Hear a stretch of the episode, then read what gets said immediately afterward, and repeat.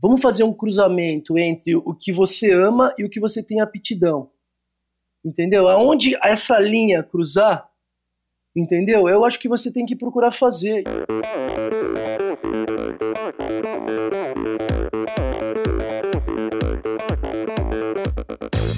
Hi, this is Brett Sutton. Eu sou a Vivi Faveri. Olá, aqui é o Emerson Zerben. Sou o Nicolas Sester. Aqui quem fala é Vitória Lopes. Aqui é o Thiago Drius. E, e esse, é o Endorfina Podcast. Podcast. Good luck to all this season.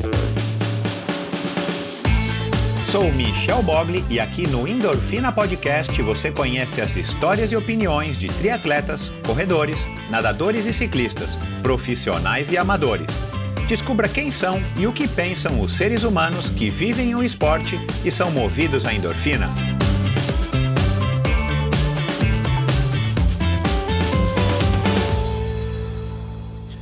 Olá, seja bem-vindo a mais um episódio do Endorfina Podcast. Esse e todos os episódios são editados pela produtora Pulsante.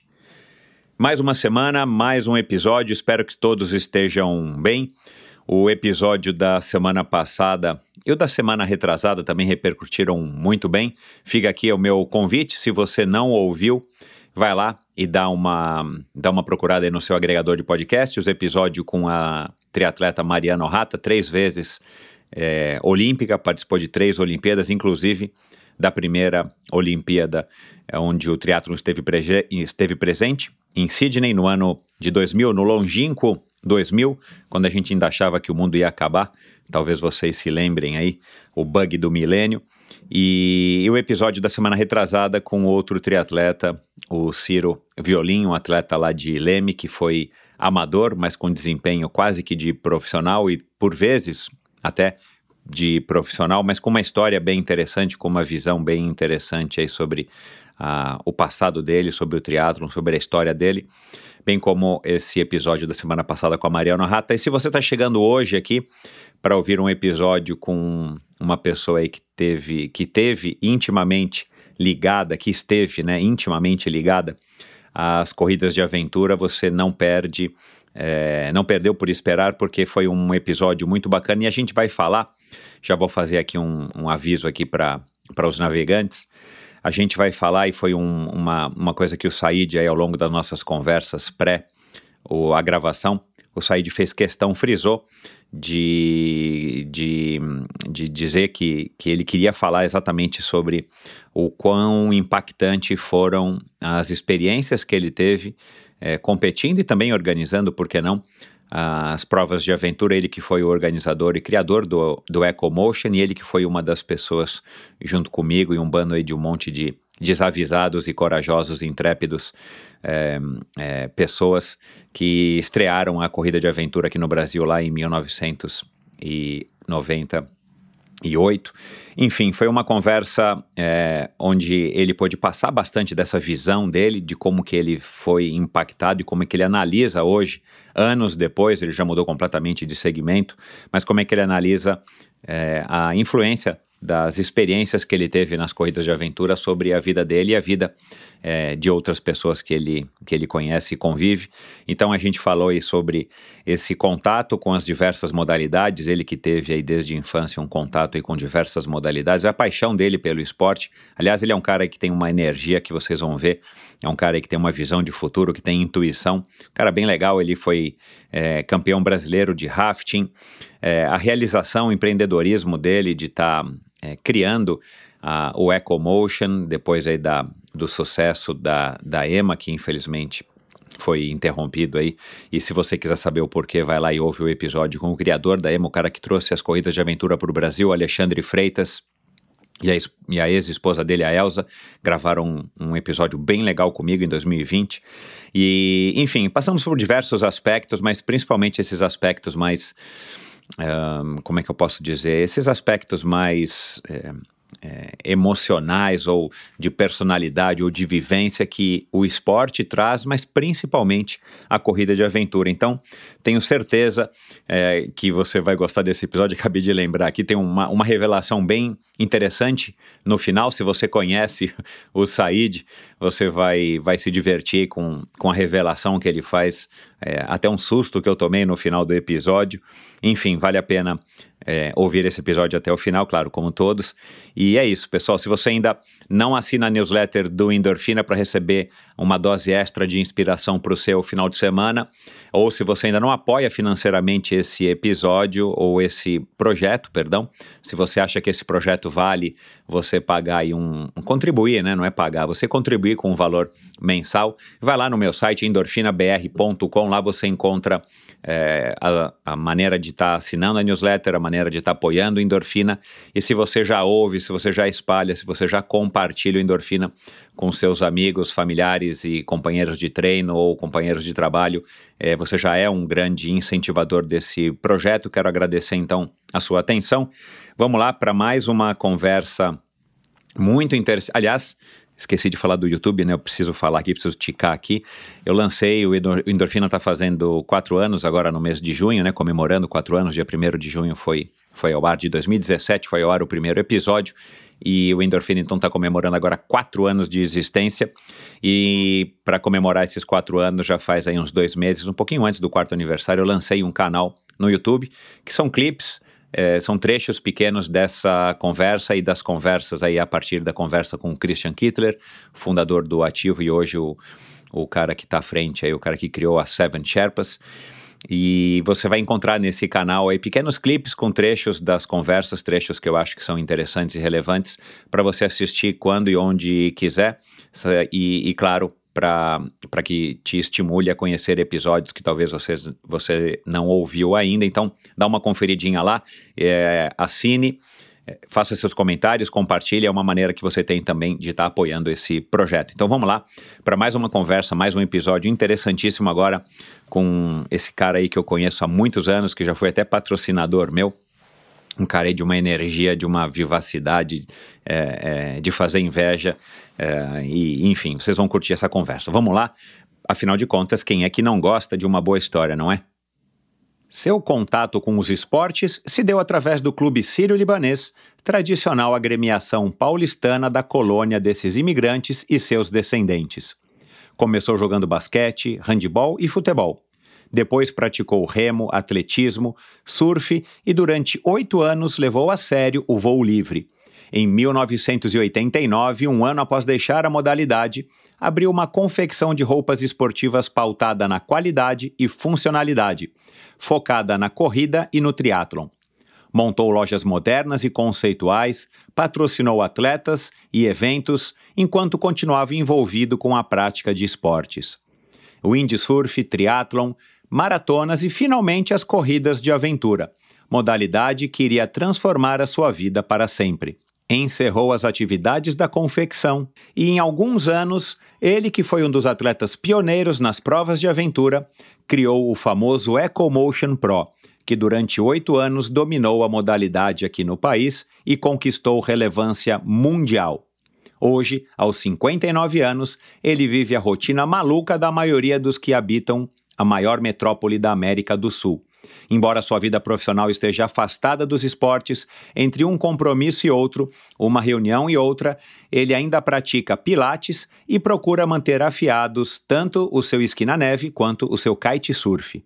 Conosco aqui hoje o paulistano administrador de empresas, empreendedor, estrategista, criador da mais famosa corrida de aventura que o Brasil já teve, o sonhador Said Ayat Neto em sua melhor versão, na sua versão mais evoluída, não é, Said? Olá a todos. Michel, obrigado aí pela oportunidade de estar aí divulgando um pouquinho do nosso, da nossa história e é, o que nós temos aqui em comum é uma paixão profunda aí pelos esportes e isso realmente é, virou é, o pilar aí do nosso destino é, dentro aí desses 59 anos de idade, a gente ainda tem um envolvimento muito forte aí, mais pelo elo de paixão mesmo e, e com certeza tudo isso, quando você faz a coisa muito dedicada e com muita paixão, tem muita história boa e muito resultado positivo que aconteceu durante esse tempo todo. Bacana, cara. Vai ser, vai ser uma viagem no tempo aqui bacana e eu né, pelo que a gente vem conversando aí nos últimos meses, né, porque a gente está alinhando essa conversa já faz meses, eu acho que vai ser um episódio aí, mesmo para quem não está familiarizado com as corridas de aventura, ou com os esportes é, que você praticou e, e, tal, eu acho que vai ser uma oportunidade bacana de ouvir um, experiências de alguém que está, como eu brinquei agora no final, né? Que está sempre em evolução e evoluindo e evoluiu muito através justamente das vivências esportivas. Eu acho que esse aí fica o, fica o gancho aqui para quem está começando a ouvir esse podcast. Então, fique ligado aí até o final. Tenho certeza de que você vai sair é, com, muita, com muita informação legal para poder refletir e aplicar aí no seu dia a dia, na, na sua vida. Agora, eu, eu sempre, né, sempre que eu, que eu falo com você, eu lembro que você é meu único amigo que tem nome de rua, né? Uma rua lá no Morumbi, em nome, acho que, do seu avô, né? O... Não, é no Paraíso. Ah, no, Paraíso. ali do lado, atrás da IBM. Ah, claro, é, tá certo, não é, viajei. É. Rua Said Ayash é o nome do meu avô. Isso, é. é. Aliás, Michel, tem uma brincadeira engraçada. Sempre quando eu tinha que fazer uma ficha de inscrição nas provas, né? uhum. né? Você falava, seu nome, Said Ayash Neto, endereço, Rua Said Ayash. Não, não, eu quero, seu, eu quero o seu nome, não é? Não, eu quero saber o endereço da sua casa, não o endereço. Eu falei, não, mas o endereço da minha casa é meu nome. Era uma brincadeira muito engraçada. Mas toda vez era a mesma brincadeira, todo mundo ficava assim, não, na dúvida, né? Que eu estava dando o endereço errado. Você lembra do, lembra do Stefan Neudin, que fazia equipe com a Ariane? Malola, Sim, claro. Ele, é, ele, ele, ele é, tem uma construtora, né, chamada Stan. Tem uma rua lá no Morumbi que é, é nome do vô dele, mas é só o sobrenome, é. né, que é Noidin. Eu não lembro agora o nome do avô é. dele, é, que acho que foi a pessoa que, que também começou a construtora, enfim. É, mas ele é a segunda pessoa que eu conheço que pelo menos tem um sobrenome que não seja Silva, né, nem, nem esses sobrenomes comuns, em nome de rua e é nome do avô dele, né. Mas enfim, é, você teve Covid agora faz pouco tempo, você está com 59 anos e você é um cara que, para as pessoas que te conhecem, você é um cara super é, é energético, né? Você é um cara, meu, que está sempre ligado, parece que no 320, né? É, é meio que uma versão, uma versão é, outdoor do, do Marcos Paulo Reis, né? O Marcos Paulo Reis focado na corrida no triatlon, você é um cara que está sempre ligado, virado no giraia, e, e, assim, desde que eu te conheço, cara, eu não lembro quando é que foi que eu te conheci lá em 80, como foi que eu te conheci em 89, mas eu lembro eu indo lá na, na Bela Sintra, na loja da Athletic System, para a gente conversar, e eventualmente você acabou me patrocinando, e você sempre desse jeito. Cara, é, como é que tá a tua saúde, né? É, e como é que você é, faz para mantê-la enfim, é, em dia, né? Porque é claro que você está saudável, né? E que você já não tem mais, sei lá, 39, 35 anos, que foi quando eu te conheci. Né? Como é que você faz? É vegetariano, toma suco de beterraba, ou igual a outra aí, toma espirulina e clorela todos os dias? Como é que, como é que você faz, Said? Não, na verdade, é, realmente eu teve, tive essa, essa benção aí de Deus de ter um de ter aí uma condição física invejável é, eu acabei de fazer meus check-ups, né? Eu faço todo ano. E o meu médico falou: você está um menino de 30 anos de Pô, idade. Coisa boa. Com, com, com 60 anos. O, os meus índices é uma coisa assim impressionante, em todos os sentidos, né? E fisicamente também, poxa, quem me conhece, meu, não me dá 60 anos de idade nunca. Eu acredito que eu devo ter aí, fisicamente 10 anos a menos, uhum. né? Primeiro que eu defendo que é, o teu estado é, é, físico, meu, ele vem muito mais de um, de um, de um estado, de um, de um, a sua idade é muito mais um, um estado espiritual, entendeu, do que físico, entendeu? Óbvio que isso é consequência de, de, do seu comportamento, em termos de do que você se alimenta, de qual como você se alimenta, de forma que você que você é, se exercita, é, você não tem estresse, apesar que, poxa, eu sou uma pessoa muito, muito, muito, muito dinâmica, eu não paro. Você tem toda a razão quando você fala que é, eu sou ligado na tomada no 320 e não paro, né? Eu sempre fui é, bem realizador e eu coloco as coisas na cabeça. Eu, eu tenho uma característica muito importante que eu, eu, eu coloco as coisas de pé. Então, quando eu lanço um projeto, eu vou lá, eu luto, eu, sabe, eu, eu costumo brincar. Eu, eu brigo com o Mike Tyson, ele vai me colocar na lona mil vezes, mas eu sempre vou ter uma energia para levantar e, e, vamos, vamos encarar mais um round, entendeu? Eu sou basicamente isso, eu não desisto, cara. Eu vou para cima e, e eu tenho uma coisa que é muito importante, que é a minha intuição. A minha intuição nunca me traiu e isso me dá um norte de bastante autoconfiança, tá? Mas voltando à tua pergunta, desde moleque eu sempre tive hábitos, entender, saudáveis. Então, por exemplo, eu sempre fiz esporte a minha vida inteira, desde moleque. Eu remei na USP, lá, fazendo remo lá na USP, com 16 anos de idade, 15 anos de idade. Acordava às 5 da manhã, 4 da manhã e ia praticar esportes lá na USP. É, frequentei quando era moleque, era criança, 10, 11 anos de idade. É, qual que era a história da minha família? Meu, você administrar filhos, meu, sabe, qual é o melhor esquema, meu? Manda lá pro clube, tem um restaurante subsidiado. É. Lá no, no, Clube Sírio tinha um, um, um, departamento que chamava DEPAN, era Departamento de Esportes para Menores, meu. Cara, era o dia inteiro fazendo esporte. Então eles davam noção de todas as atividades esportivas. E aí aqui é o, o, o, o, técnico lá, o instrutor, o professor, eu olhava, esse cara tem aptidão para jogador de basquete, vamos deixar ele é, introduzir mais no basquete. E ia criando é, é, pessoas que, que, realmente poderiam se destacar em cada atividade esportiva. Eu sempre tive essa familiarização, sempre gostei de esporte na vida. O esporte, para mim, foi uma coisa muito presente, né? Muito presente. E, meu, eu não tenho vícios, né, Michel? Eu não fumo, entendeu? Eu não bebo destilado, entendeu? Raramente eu tomo, tomo uma tacinha de vinho, às vezes, socialmente, né? Então, meus hábitos são muito saudáveis. Eu amo salada, meu. Eu brinco que na época que eu, que eu fazia rafting lá pela Canoária, a gente foi campeão brasileiro de rafting. É, tinha um restaurante lá que, que vendia. É, era um, um quilo, né?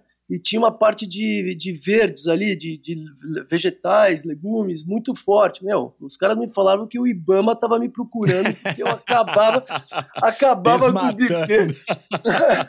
Desmatando o buffet. toda a equipe. Né? Depois de um baita treino de descer o, o Juquiá, a gente ia sempre lá naquele, naquele restaurante que ficava na BR-116, num posto de gasolina. Meu, os caras não acreditavam que eu comia de salada, entendeu? Então, eu sempre tive hábitos saudáveis e o fruto de tudo isso, essa vitalidade, essa, essa juventude e também a parte psicológica também, né? Eu acho que você não se acha velho em nenhum momento. Cara, eu acho que o que tem dentro de mim é uma coisa muito legal que, cara, eu sou uma pessoa alegre, entendeu? Eu acho que a alegria enjuvelhece, entendeu? Quem tem a alegria dentro do coração, isso traz um poder muito forte. Enjuvelhece? Eu nunca tinha ouvido isso. Meu, aí o que acontece? Eu acho que é isso. Acho que a gente consegue é, ter um espírito jovem. Por exemplo, meus amigos hoje, meu, eu tenho muito, mas muitos, muitos amigos, principalmente por causa do esporte, né? Porque a, o meu rol de amizade hoje, ele sempre tem um pilar através do esporte. E são pessoas que não têm idade, né? A gente conversa aí com atletas da, da do, dos dinossauros do triatlo, que é tudo da nossa faixa, até gente mais velha, é. né? A gente, você conhece todos. E gente que está nascendo aí para a modalidade que virou amigo também, entendeu? Então não tem essa de, de, de idade, meu. A gente convive com pessoas que têm o espírito jovem no, na, na cabeça, principalmente, não é no corpo. Isso a gente acompanha o mesmo sentido, entendeu? A gente vive uma vida feliz, cara. Eu acho que isso que traz a, essa questão de você estar tá bem é, de saúde e com uma aparência bastante jovem. Por dentro você está bem que você faz. Você acabou de falar que fez um check-up e faz. Eu também faço meu check-up meu check anual. É, os teus níveis de estresse, de cortisol, sempre se mantêm ok ou você tem que, enfim, você tem que trabalhar para que. Porque a gente. É, quem, quem te conhece, cara, assim, dá a impressão que você é um cara estressado né? E estressado não significa necessariamente ruim, né? O estresse não é uma coisa necessariamente ruim. Da maneira como a gente lida com o estresse, e, eu gravei um episódio que você deveria ouvir com a Elisa Cosassa, que ela é, é, é ela é estudiosa nessa questão do estresse e os efeitos e como você consegue apaziguar isso. É, e o estresse ele foi fundamental para a evolução da, da, do, da espécie humana, com Senão certeza, a gente não teria evoluído onde a gente está hoje, né? Graças ao estresse. Agora, certeza. claro, se você reage mal a determinados estímulos, aí isso gera o estresse que a gente conhece hoje, né? Que é esse estresse que a gente se refere de uma maneira negativa, pejorativa. E não estou falando dessa maneira, mas dá a impressão que você é um cara que, por esse teu jeito super energético, você está sempre Exato. estressado, preocupado, ligados, né? É, embora você revelou agora para mim aqui que a Silvia havia dito para você nessa, nessa história que a gente vai falar ainda, que eu quero que você conte aqui no ar do Ecomotion e os 55 jornalistas, mas que você dorme à noite. Isso já é um, uma benção, né? Porque, cara, você conseguir dormir à noite significa que no dia seguinte, por mais que os problemas persistam, né, ou as preocupações, você está com energia de novo para é, é, lutar, né? Na verdade, Michel, eu, eu falo bastante, inclusive para as pessoas que me perguntam sobre esse tema de como você consegue manter um ritmo assim tão tão energético, né? E, e, e evitar o estresse. Na verdade, o, o, meu pensamento que eu tenho para isso é o seguinte: qualquer ação, Michel, ela tem dois lados, tá? Ela tem o lado positivo e o lado negativo. É só uma questão de interpretação. Vou dar um exemplo. Ganhei na, na Mega Sena, meu. Isso é positivo ou negativo? Eu te garanto para você que tem 50% de lado bom e 50% de lado concordo, ruim. Concordo. Entendeu? Uhum. Não existe 100% eh, legal nas coisas. Qualquer ação ela tem seu lado 50% negativo e 50% positivo. Então, o que você interpreta como ação negativa, cara, você tem que olhar, entendeu? O lado bom disso tudo. Eu vou te dar um exemplo. Aquele Fernando lá, que é, o, que é do Big Brother lá, que perdeu as pernas dele num acidente. Uhum. Perdeu, não, ele ficou para, é. É, paralítico. É, para, é, paraplético, é. Né? Que está numa campanha então, da XP, né? Foi a melhor coisa que aconteceu na vida dele. Pô. Se ele fosse encanar, meu, olha, tô, tô aqui numa cadeira de rodas, entendeu? Tô incapacitado, tenho uma limitação de mobilidade. É, Poxa, se ele pensasse desse jeito, ele não ia ser o que é hoje. Eu tenho certeza que ele está no melhor momento da vida dele hoje, entendeu? Com toda a tragédia que aconteceu na vida dele. E eu penso desse jeito, cara. Eu só tiro a coisa boa da, das ações, eu sempre o lado positivo. Então não tem tempo ruim, entendeu? Não existe tempo ruim. E tudo se resolve. Tudo se resolve. Olha, as minhas passagens aí na, na, na minha vida é, empresarial, na minha vida social. Meu, tem tantas passagens que eu posso interpretar como negativa, mas eu não consigo enxergar esse lado, eu sempre o lado positivo. Isso te dá uma capacidade de você é, é, é lidar, entendeu, com, com o anti-estresse, entendeu? Isso não envelhece. Você, você consegue é, é, fazer uma, uma atitude mais a longo prazo, onde você consegue ter qualidade de vida, entendeu? E chegar nos objetivos que você quer chegar. Esse é um segredo que eu, que eu pratico e graças a Deus está dando certo até hoje. Então não tem momento ruim, entendeu? Só tem momento bom. Você tem que trazer alegria pro coração que você vai viver mais 100 anos. Né? Esse episódio é um oferecimento da Bovem Energia. Bovem, há uma década fornecendo energia e gerando resultados para consumidores do Mercado Livre.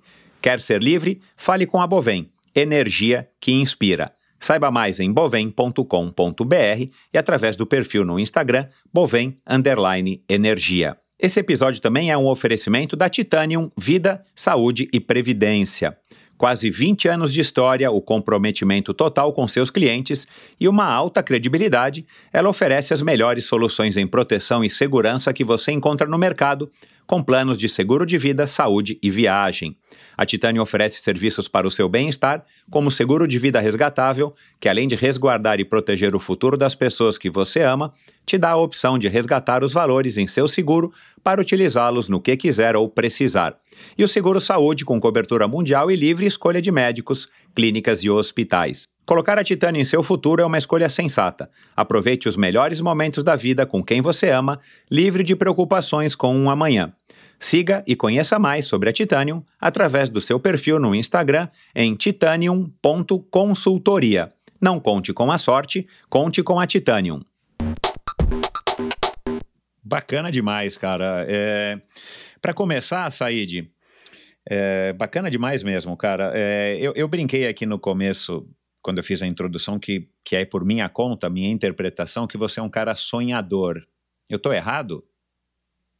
Não, eu sou, eu sou idealista. Tipo a Loren, tua é... irmã, ela fala isso, sai, sai é. de meu, você é, fica viajando, você é um cara que sonha, você se considera, ou a Nina, a Nina fala isso pra você, ah, pai, você tá viajando, fica sonhando aí, acontece isso? Eu não acho isso, eu não acho, as pessoas já me as pessoas que são mais íntimas, que me conhecem com profundidade, sabem que, meu, eu, eu vou para cima e faço a coisa acontecer, quando eu, eu, eu tenho isso, graças a Deus, eu acho que é, o meu maior atributo é esse eu consigo enxergar as coisas é, a longo prazo, entendeu? Eu, eu brinco com, a, com, a, com, as pessoas, eu falo, vem cá, vamos fazer uma brincadeira? Vai acontecer isso, isso, isso, isso, vamos anotar num papelzinho, põe aqui embaixo dessa pedra, volta daqui a três anos, vê se não aconteceu. Cara, dito e feito. Ah, é?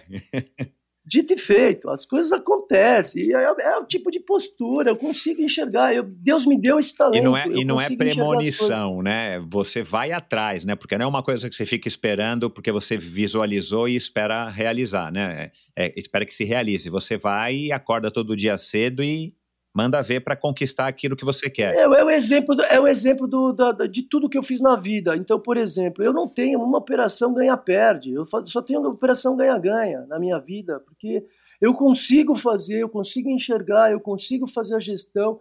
Eu tenho vários cases, gostaria até de comentar aqui com vocês os vários cases que eu fiz na vida em termos de esportes. A própria Athletic System, por, por ser apaixonado por esportes, eu fui sócio do Marcelo Abrão, que, é, que, era, que a gente desenvolveu dois produtos na época que eu tinha confecção. Era a Yachtsman, que era aquela loja de, de, de produtos, onde eu que idealizei a Yachtsman. O que, que era a Yachtsman? A Yachtsman era o seguinte, olha, como tudo na minha vida tem a ver com esportes. Uhum. Naquela época existia, eh, tinha a America's Cup, entendeu? E a origem da America's Cup era em Newport uhum. Beach. Então a gente criou uma linha de roupas masculinas, mas com a temática do iatismo, entendeu? E com foco na America's Cup, que era a Fórmula 1 Exato, do iatismo. É. Era, Eu acho que até hoje é, só que a gente aqui no Brasil não ouve, né, falar. Não, é maravilhoso. É. Enfim, aí, pô, criei lá a primeira loja lá na Melo Alves. A gente fez uma lojinha de Newport, toda de madeirinha. Eu criei todo o conceito, a marca. Fiz uma réplica do Américas, que é o primeiro Legal, barco da. Coloquei, coloquei a réplica na vitrina, no meio do vidro. Era, era cortada no, no eixo dela e encaixada colada no vidro. Eu fiz a réplica do. Eu, quem viu o produto falou: Meu, olha o que esse cara criou, muita coisa de bom gosto, coisa bacana, temática, tudo a ver. E todo mundo comprava as roupas porque tinha aquela temática da America's Cup. Foi um sucesso isso aí. Caramba, não sabia e, disso, e, nem lembro. E, e, ao mesmo tempo, como eu tinha uma paixão muito forte pelo esporte. Isso foi o quê? Nos anos que você praticava voo livre? Tipo. Triatlon, na época que eu fazia ah, então triatlon, por causa que eu, eu lancei. A, eu, eu, fiquei sócio do Marcelinho Abrão, que eu conheci ele na, na, na na, na FAP. O Marcelinho Abrão foi casado com a Adriana Diniz, filha do uhum. Abílio Diniz, você uhum. conhece. E, e, a gente, o Marcelo é um cara muito empresário também, foi uma sociedade que deu certo durante aquele período. E a gente montou dois produtos, era Yachtsman e Athletic System ao mesmo tempo. Por quê? Porque eu tinha uma paixão pelo esporte muito forte. Eu sempre quis ter alguma coisa ligada ao esporte. Caramba, isso veio desde essa experiência no Depan e, e, e enfim. Ah, eu não sei o que acontece. Eu, eu Mas, cara, você, você, não, assim. você não, nenhum momento naquela época lá de pré-vestibular, aqueles anos meio conturbados da vida de qualquer um, principalmente de meninos, adolescentes, Tipo, ah, o que, que, eu vou, que, que você vai ser quando crescer, Said? O que, que seus pais um dia perguntaram? Você não pensou em, né, a hora que você fez a administração, de você ir trabalhar numa grande empresa, ou de você, sei lá, ter uma confecção, como muitos descendentes de sírio-libaneses têm por aqui, ou vai ter uma loja lá na 25 de março. Você, você queria alguma coisa já? Você já queria a essa altura alguma coisa ligada ao esporte? Sempre eu tive uma ligação com o esporte porque tinha um amor aí, tinha um link de amor muito profundo e eu queria fazer uma coisa que eu estava gostando, entendeu? Então é, eu falo para minha filha, eu falo, filha, você tem que fazer, vamos fazer um cruzamento entre o que você ama e o que você tem aptidão, entendeu? Aonde essa linha cruzar, entendeu? Eu acho que você tem que procurar fazer e eu fiz exatamente isso, entendeu? Então eu tenho um tiro comercial, isso talvez pela minha origem, entendeu? Pela minha família. Eu, antes de montar Athletic System, eu tive uma escola muito profunda. Eu trabalhei com a minha família, do, da família da minha mãe, são os meus tios, que são eles eram dono, eles são donos da Concremix, uma empresa muito grande no, no, no, no, segmento da construção civil, e eles têm pedreiras, têm várias atividades. Eu fiz uma escola lá com meu tio. Meu tio me colocou lá com 17 anos de idade. Meu, se eu te falar o que eu ralei lá, o que meus tios me fizeram para ralar, entendeu? Era, puta, era, era ridícula a coisa, entendeu? Primeiro dia de trabalho me deram um carrinho de mão com um monte de peça para me limpar no lavador, entendeu? Esse foi o primeiro dia de Fora que eu saía da minha casa, andava até o metrô Paraíso, pegava o metrô até Santana, pegava um ônibus até a Casa Verde, descia uma ladeira de mil metros, subia outra subida de mil metros, entendeu? Para chegar na empresa que eu trabalhava, entendeu? Entendeu? Isso com 17 anos de Isso idade. te deixava hum, irritado, chateado ou simplesmente era Zero. zero? Era a realidade que, que tinha e você encarava Eu numa devo, boa. eu devo isso, o que eu devo o que eu sou hoje para os meus tios que me ensinaram a ser gente, me ensinaram a ser trabalhador, me ensinaram a acordar cedo, me ensinaram a ralar. Aí eles me deram, eles me deram é, uma- um estágio em cada área da empresa durante 90 dias. Acabou os 90 dias, meu tio chegou e falou o seguinte: tá aqui, ó. Agora você vai vender concreto, se vira, tchau e benção. Entendeu? Sabe o que aconteceu? Sabe o que aconteceu? No primeiro ano, eu fui o cara que mais vendeu concreto, entendeu? Na empresa inteira, meu. Olha isso, cara. de- isso, isso é de nato, prêmio ele né, me deu- Meu, de isso. prêmio, de prêmio, ele me deu uh, uma viagem de volta ao mundo, voltando de Concorde, de Paris para São Paulo, entendeu? Na, na, pen- na, na penúltima viagem do Concorde para o Rio de Janeiro, entendeu? Então, Porra, acho que você é o único cara que... eu que- conheço que viajou de Concorde, cara. não, foi Que maravilhoso. legal. Foi maravilhoso, mas tudo fruto de, sabe, de muita energia, de muita dedicação, de muito tino, de muito trabalho. E não tinha moleza, era ralação. Eles me tratavam como qualquer outro funcionário da empresa, apesar de ter um- uma, uma relação familiar com os donos da empresa, entendeu? E a- eu trabalhei seis anos lá, foi uma, a maior escola da minha vida. Meu tio era um gênio. Said, de deixa eu sair um pouco da pauta, mas só uma curiosidade minha aqui. É, então, essa impressão que eu tenho de que os libaneses, né, que a colônia, pelo menos aqui de São Paulo, né, que é onde a gente mora e vive, eu não conheço em outras cidades, mas que, que são de fato pessoas trabalhadoras, como a gente tem essa impressão mesmo, essa imagem de, de outros imigrantes, né, os japoneses, os, os judeus, é, enfim, Hum. são pessoas realmente trabalhadoras e que, e que meu, é, é, fazem as coisas acontecer, né? É, isso você concorda com isso ou depende? Claro, estamos generalizando Não, aqui, depende. É lógico que tem, tem algumas, algumas é, é, é, é, nacionalidades, vamos chamar assim. No, no, Os descendentes, uma- né? Alguns imigrantes. Ah, Exatamente. Alguns descendentes, por exemplo, eu sou descendente libanês, entendeu? Por pai, por parte de mãe e de pai.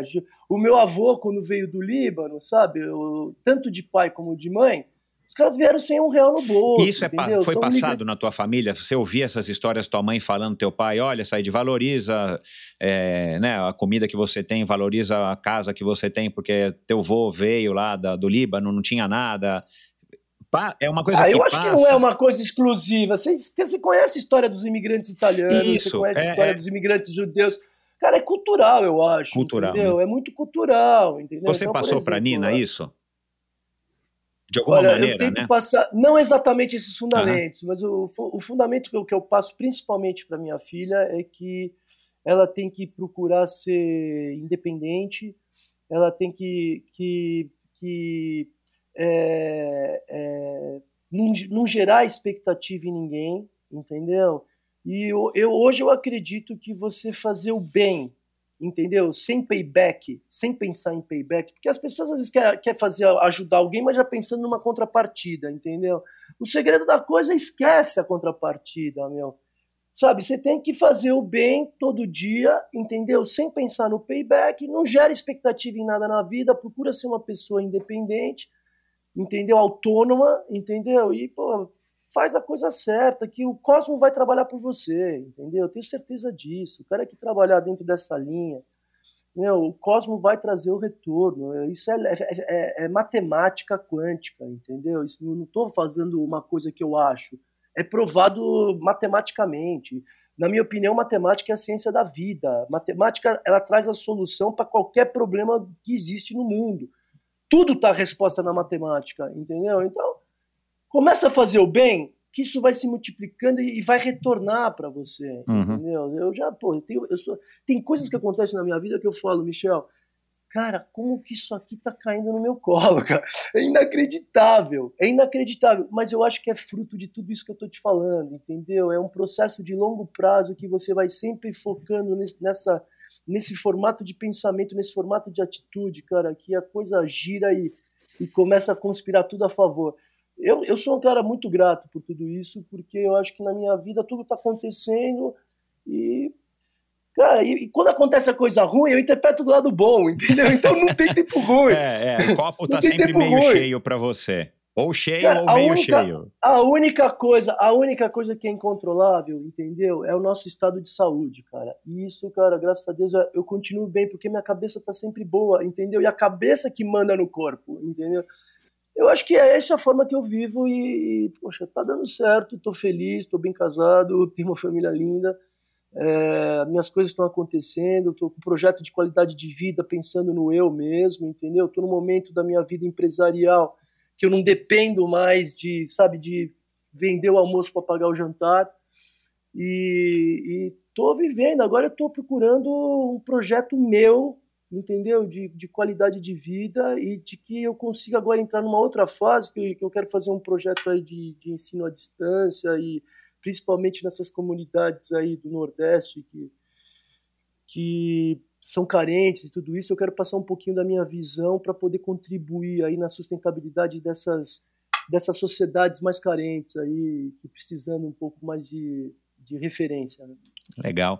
Isso tem a ver também, com certeza, né, Said, com a maturidade, né? Porque você só consegue chegar nesse estado que você está hoje vivendo Ah, tudo que certeza. você viveu, né? E isso vale para a individualidade Não, de cada ser humano, né? Não, e, e Essa, é a essa parte boa de que ter você- 59 anos, né? Com 30 você não tinha condição de fazer um, um, um depoimento como você acabou de fazer, porque você não tinha vivido o Não, suficiente, né? imagina. Ô, ô, Michel, essa, essa conclusão eu cheguei há 10 anos atrás. Entendeu? Não, um pouco antes, um pouco menos. Entendeu? Essa conclusão de que exatamente o que eu quero da minha vida, de como que eu tô, tenho que lidar com a minha vida, como que eu tenho que tocar, é um processo de maturidade que vem ao longo de um monte de experiência que você vem sofrendo. E aí você cai numa conclusão que é isso aí. Ninguém me ensinou Uhum. isso, eu- sabe? Foi uma coisa que surgiu de dentro para fora e eu, eu pratico isso hoje. E, e- e- e- o que está acontecendo é que está dando certo.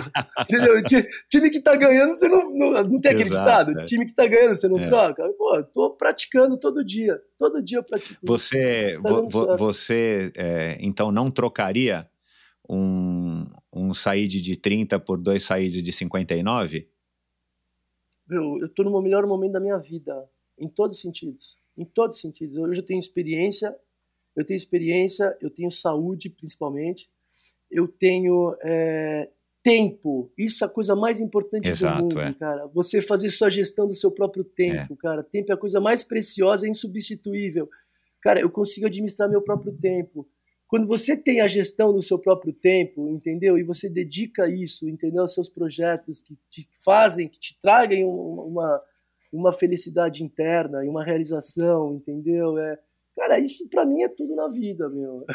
É, Entendeu? E, e outra, tem outro negócio que é muito importante que eu acho, cara. Eu, eu tenho um patrimônio que é valiosíssimo, entendeu? E não é patrimônio material, é, é patrimônio de amizades, de respeito, de pessoas que gostam de você, cara. Isso, isso não tem preço, o, o- o valor disso, entendeu? Eu- eu- Hoje, no mundo onde conexões, entendeu? É o ativo, o maior ativo que você pode ter. Você tem dois ativos que você pode ter hoje que, na minha opinião, são os mais importantes: é tempo e é, é, você tem a, a- a- amizade. Você tem pessoas, entendeu? Que você se relaciona, que gostam de você e, e por aí você tem conexões, entendeu? É conexões e tempo. Cara, eu sou, eu sou um cara muito rico com, com esses dois é, itens, entendeu? E para mim eu acho que é isso que faz a coisa andar para frente. E meu projeto hoje é chegar com 75 anos de idade fazendo exatamente o que eu faço hoje, entendeu? Com a mesma aparência física, com o mesmo pensamento, com, com, a, com a forma que eu me relaciono eh, dentro dos, dos meus objetivos, dos, dos obstáculos que eu tenho que superar. E é isso aí, viu? Eu posso considerar que eu estou no, no momento ímpar da minha vida, talvez no melhor momento da minha vida. Eu estou bem feliz, cara, muito, muito contente do que eu estou enfrentando hoje. E não é que eu estou falando, pô, o cara tem uma Disneylândia, não é nada disso. Acontece problema na minha vida, é só uma forma de interpretação. Não, não, é, ficou, ficou, ficou claro, cara. Você não vive num mundo paralelo. O seu mundo é o mesmo mundo que, Exato. é, que o meu e que, e que do Eu ouvinte. aceito, é, simplesmente Eu aceito as lida- coisas é. ruins. As coisas que aparentemente pode ser ruim, eu não enxergo dessa forma, entendeu? Eu enxergo, eu enxergo como desafio a ser superado. Ponto final. É. Não, Tá tudo dando certo. Cara, bacana, assim, bem, bem interessante.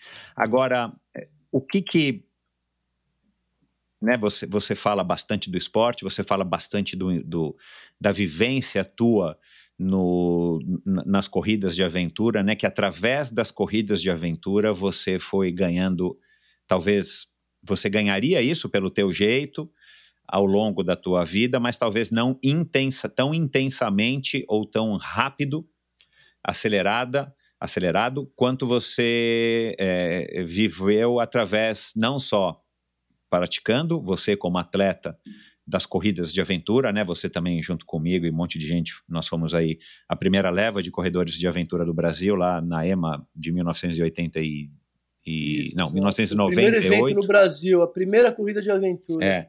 é foi demais aquela prova, ah, hein, Michel? a gente fez juntos é, aquela demais, prova. Demais, né? demais. Eu lembro que a gente dormiu ali na, na Serra do Mar, lá tava o João Paulo Diniz, você. A gente dormiu no mesmo, dividindo o mesmo. É, foi ridículo. A gente dormiu dividindo o mesmo é, impermeabilizante térmico isso, ali do isso, chão. Ali. Isso, úmido pra caramba. Exatamente. Mas, bom, nós vamos falar disso, mas assim, é, todo esse processo, eu acho que eu tenho essa impressão que eu tenho 51 anos e eu tenho a impressão que eu, eu não sei se eu posso dizer que eu vivi mais do que 51 anos na minha cabeça, porque a gente não tem tantas referências, mas assim, cara, eu vivi também intensamente, né, esses 51 anos. E eu tenho a impressão que o esporte proporciona isso. É, no meu caso, que foi atleta profissional aí por 10 anos, né, há muitos anos atrás, mas as corridas de aventura, essa história de você acordar cedo, de você ter rotina, de você né, competindo ou não, mas você vai treinar, você vai se desafiar, você vai se testar, que o esporte nada mais é do que isso, né? Se você for resumir, fazer o resumo do resumo do resumo, é você todo dia né, se testar naquilo que você está se propondo a fazer, seja um remo, seja um mountain bike, seja uma maratona ou uma prova de aventura de, de, de expedição. Mas você tem essa impressão de que o, a corrida de aventura te acelerou esse processo de aprendizado? Tenho certeza absoluta. Para mim, a corrida de aventura foi um divisor de águas na minha vida. Ele me. Principalmente porque ela me trouxe um autoconhecimento. Tá? Eu acho que. A, a, um detalhe, tá? A, tem que ser a corrida de aventura de longa duração. Um short adventure não te passa essa experiência. Tá? É, uma coisa de poucas um, horas, um, não, né? Um short triatlon, entendeu? Uh, por exemplo, o, é diferente. Quando você fala no Ironman, entendeu? Que é uma prova de resistência, entendeu? E, e você fala de uma corrida de aventura, são produtos totalmente diferentes e eu acredito que a experiência também é muito diferente. É muito diferente. Concordo. Primeiro porque, primeiro porque uh, a, atividade da corrida de aventura, eu queria falar um pouquinho sobre isso, como que transformou minha vida como ser humano e, e como eu me autoconheci através da corrida de aventura, não como organizador. O organizador, a, a, a corrida de aventura me ajudou a ser um excelente organizador. Ah, é isso que eu ia perguntar. É, é, faz sentido. Me ajudou a ser um excelente administrador. Porque eu tenho uma metáfora da vida real para atividade esportiva, de como você faz uma gestão de uma equipe de corrida de aventura dentro de uma competição, e isso tem todo sentido. Tá? Mas eu quero falar sobre isso porque eu acho que é, é, o ponto mais importante da nossa entrevista e é legal passar isso para as pessoas que talvez, como não teve essa experiência, não, talvez não tenha essa visão do que a gente passa e, e como isso é transformador. Tá? É muito legal.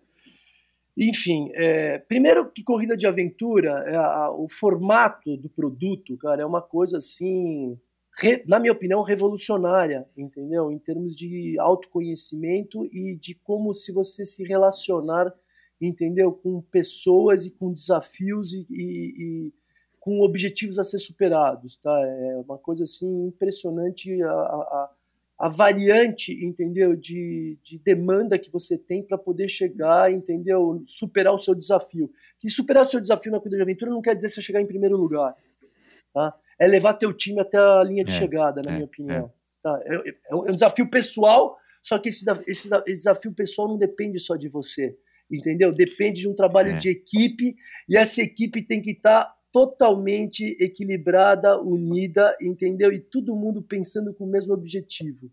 Para fazer isso, as pessoas têm que estar tá com a mente, todo mundo com o mesmo foco, todo mundo tem que se respeitar. Você tem uma questão na corrida de aventura que, para mim, é, é, o grande é o grande segredo, é o grande, vamos dizer assim, diferencial que você faz uma gestão de deficiência, você não faz uma gestão de virtudes.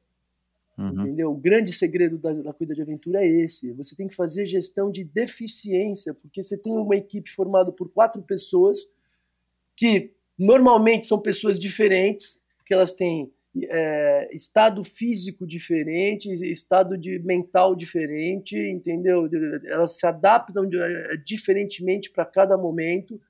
E isso tudo tem que andar igual uma engrenagem altamente harmoniosa, entendeu? E andando num ritmo médio, entendeu? Maior do que os ritmos médios das outras equipes. É, é tudo baseado no médio, é. né? Na, na, na, na, na mediana. E não é só força física, não, não é. Força física, tudo bem, hoje, com, com a, a, igual o UFC, né? Antigamente o jiu-jitsu é o um exemplo Exato. disso. O jiu-jitsu dominava. Por que, que os grandes dominavam o UFC? Porque os, os caras usavam exatamente isso. Eles tinham técnica, tinham estratégia de luta.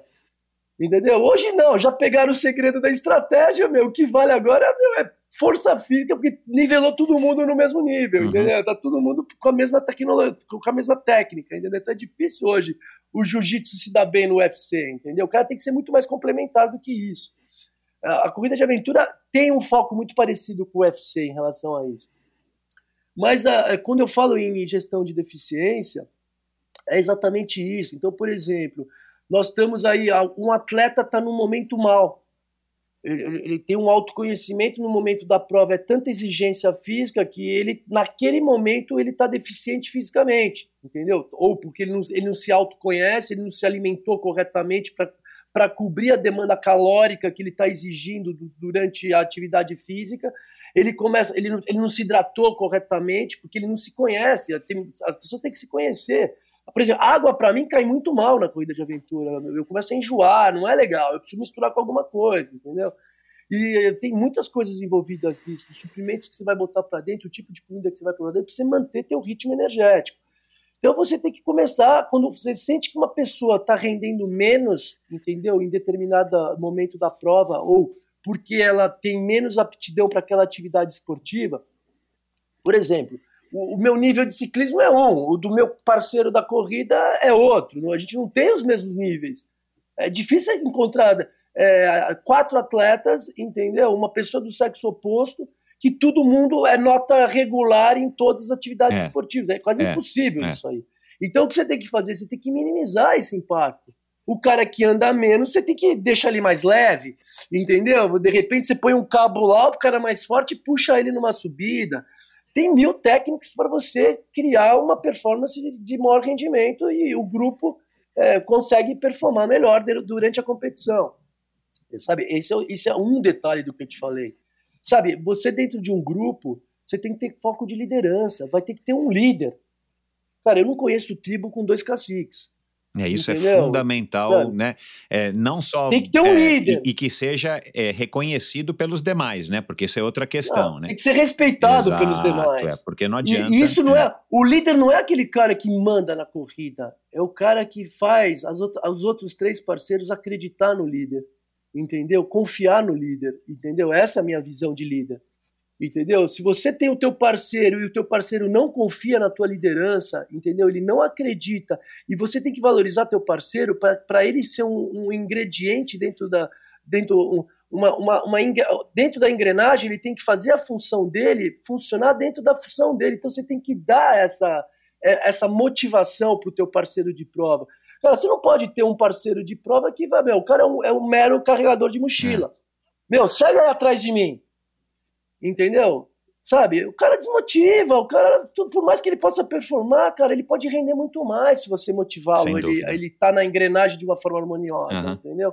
Para mim, isso é o papel do líder, entendeu? Tem que ter uma comunicação perfeita, ele tem que manter o respeito, ele tem que mostrar para todo mundo que ele não está lá para ser um carrasco de liderança, não é um ditador dentro da equipe, mas que cada um, por exemplo, quando eu, eu, eu liderava a minha equipe, eu dava uma função para cada membro da equipe. Um cuidava do tempo, o outro cuidava da progressão, entendeu? Eu olhava no mapa lá, entendeu? Pô, vai passar uma linha de uma linha de transmissão, entendeu? Pela escala aqui, daqui a 3 quilômetros, entendeu? Eu botava alguém, a gente estava num ritmo lá de 5 por hora, marca o tempo mais ou menos, daqui a X minutos nós vamos ter que ter uma linha de transmissão. Alguém já observa aí que vai ter que petar isso, vai ter que cruzar um rio. Vai... São vários detalhes de pontos de referência na progressão que você que você é, mantenha a equipe com menos possibilidade de erro, entendeu? E aumentar muito mais. É, estou falando na, na, questão de navegação. Ô, Said, só um minutinho. Com, como é que foi essa curva até você chegar nesse também, de novo, um nível de, de, de, de maturidade, de estar tá reconhecendo todas essas virtudes? Porque isso não acontece da noite para o dia, né? Você começou na corrida de aventura, a gente entrou lá, nem sabia o que estava fazendo, né? Porque foi a primeira Exatamente, prova. Nem sabia. Nem sabia. Ô, Michel, na primeira corrida de aventura, meu, só eu tinha Red Lamp. A minha equipe inteira não tinha. Os caras aí de lanterna, de lanterna na mão. Já viu você fazer corrida de aventura com lanterna na mão? As lanterninhas raio Não existe. Não existe isso. Com pilha cara. média, não pesada, mas cara. Ninguém sabia de nada. Enfim, mas então, você até então, você estava com a sua vida né, esportiva daquela maneira como você contou, super envolvido com esportes, praticando, né? Tinha feito todas as modalidades e tudo mais um cara que curtia é, esporte, de repente vem a corrida de aventura, que eu também concordo que é uma modalidade. É, se você for pensar hoje em dia, né, assim, ela continua atual em, nesses esquisitos, né, das características que, que os atletas têm que ter para ter desempenho e tudo mais. É um esporte realmente que, enfim, que é muito bacana, né, eu, assim, é, eu acho é maravilhoso. maravilhoso é. Pena, pena que a corrida de aventura para você manter então, o negócio funcionando. Cara, é é inviável. É. é. Eu, eu, sei porque é inviável. Porque é. Você achar quatro malucos que se entendem, entendeu? Entendeu? É, que, tá que se relacionam de uma forma equilibrada, é. entendeu? Que tem tempo para poder treinar, que dinheiro, tem dinheiro para poder bancar. É. Pô, você ia fazer uma prova de fim de semana, você parava de trabalhar na quinta-feira. Quem tem essa possibilidade? Mas enfim, como é que foi, cara, essa curva? Você teve muitos vales, você teve muitas decepções.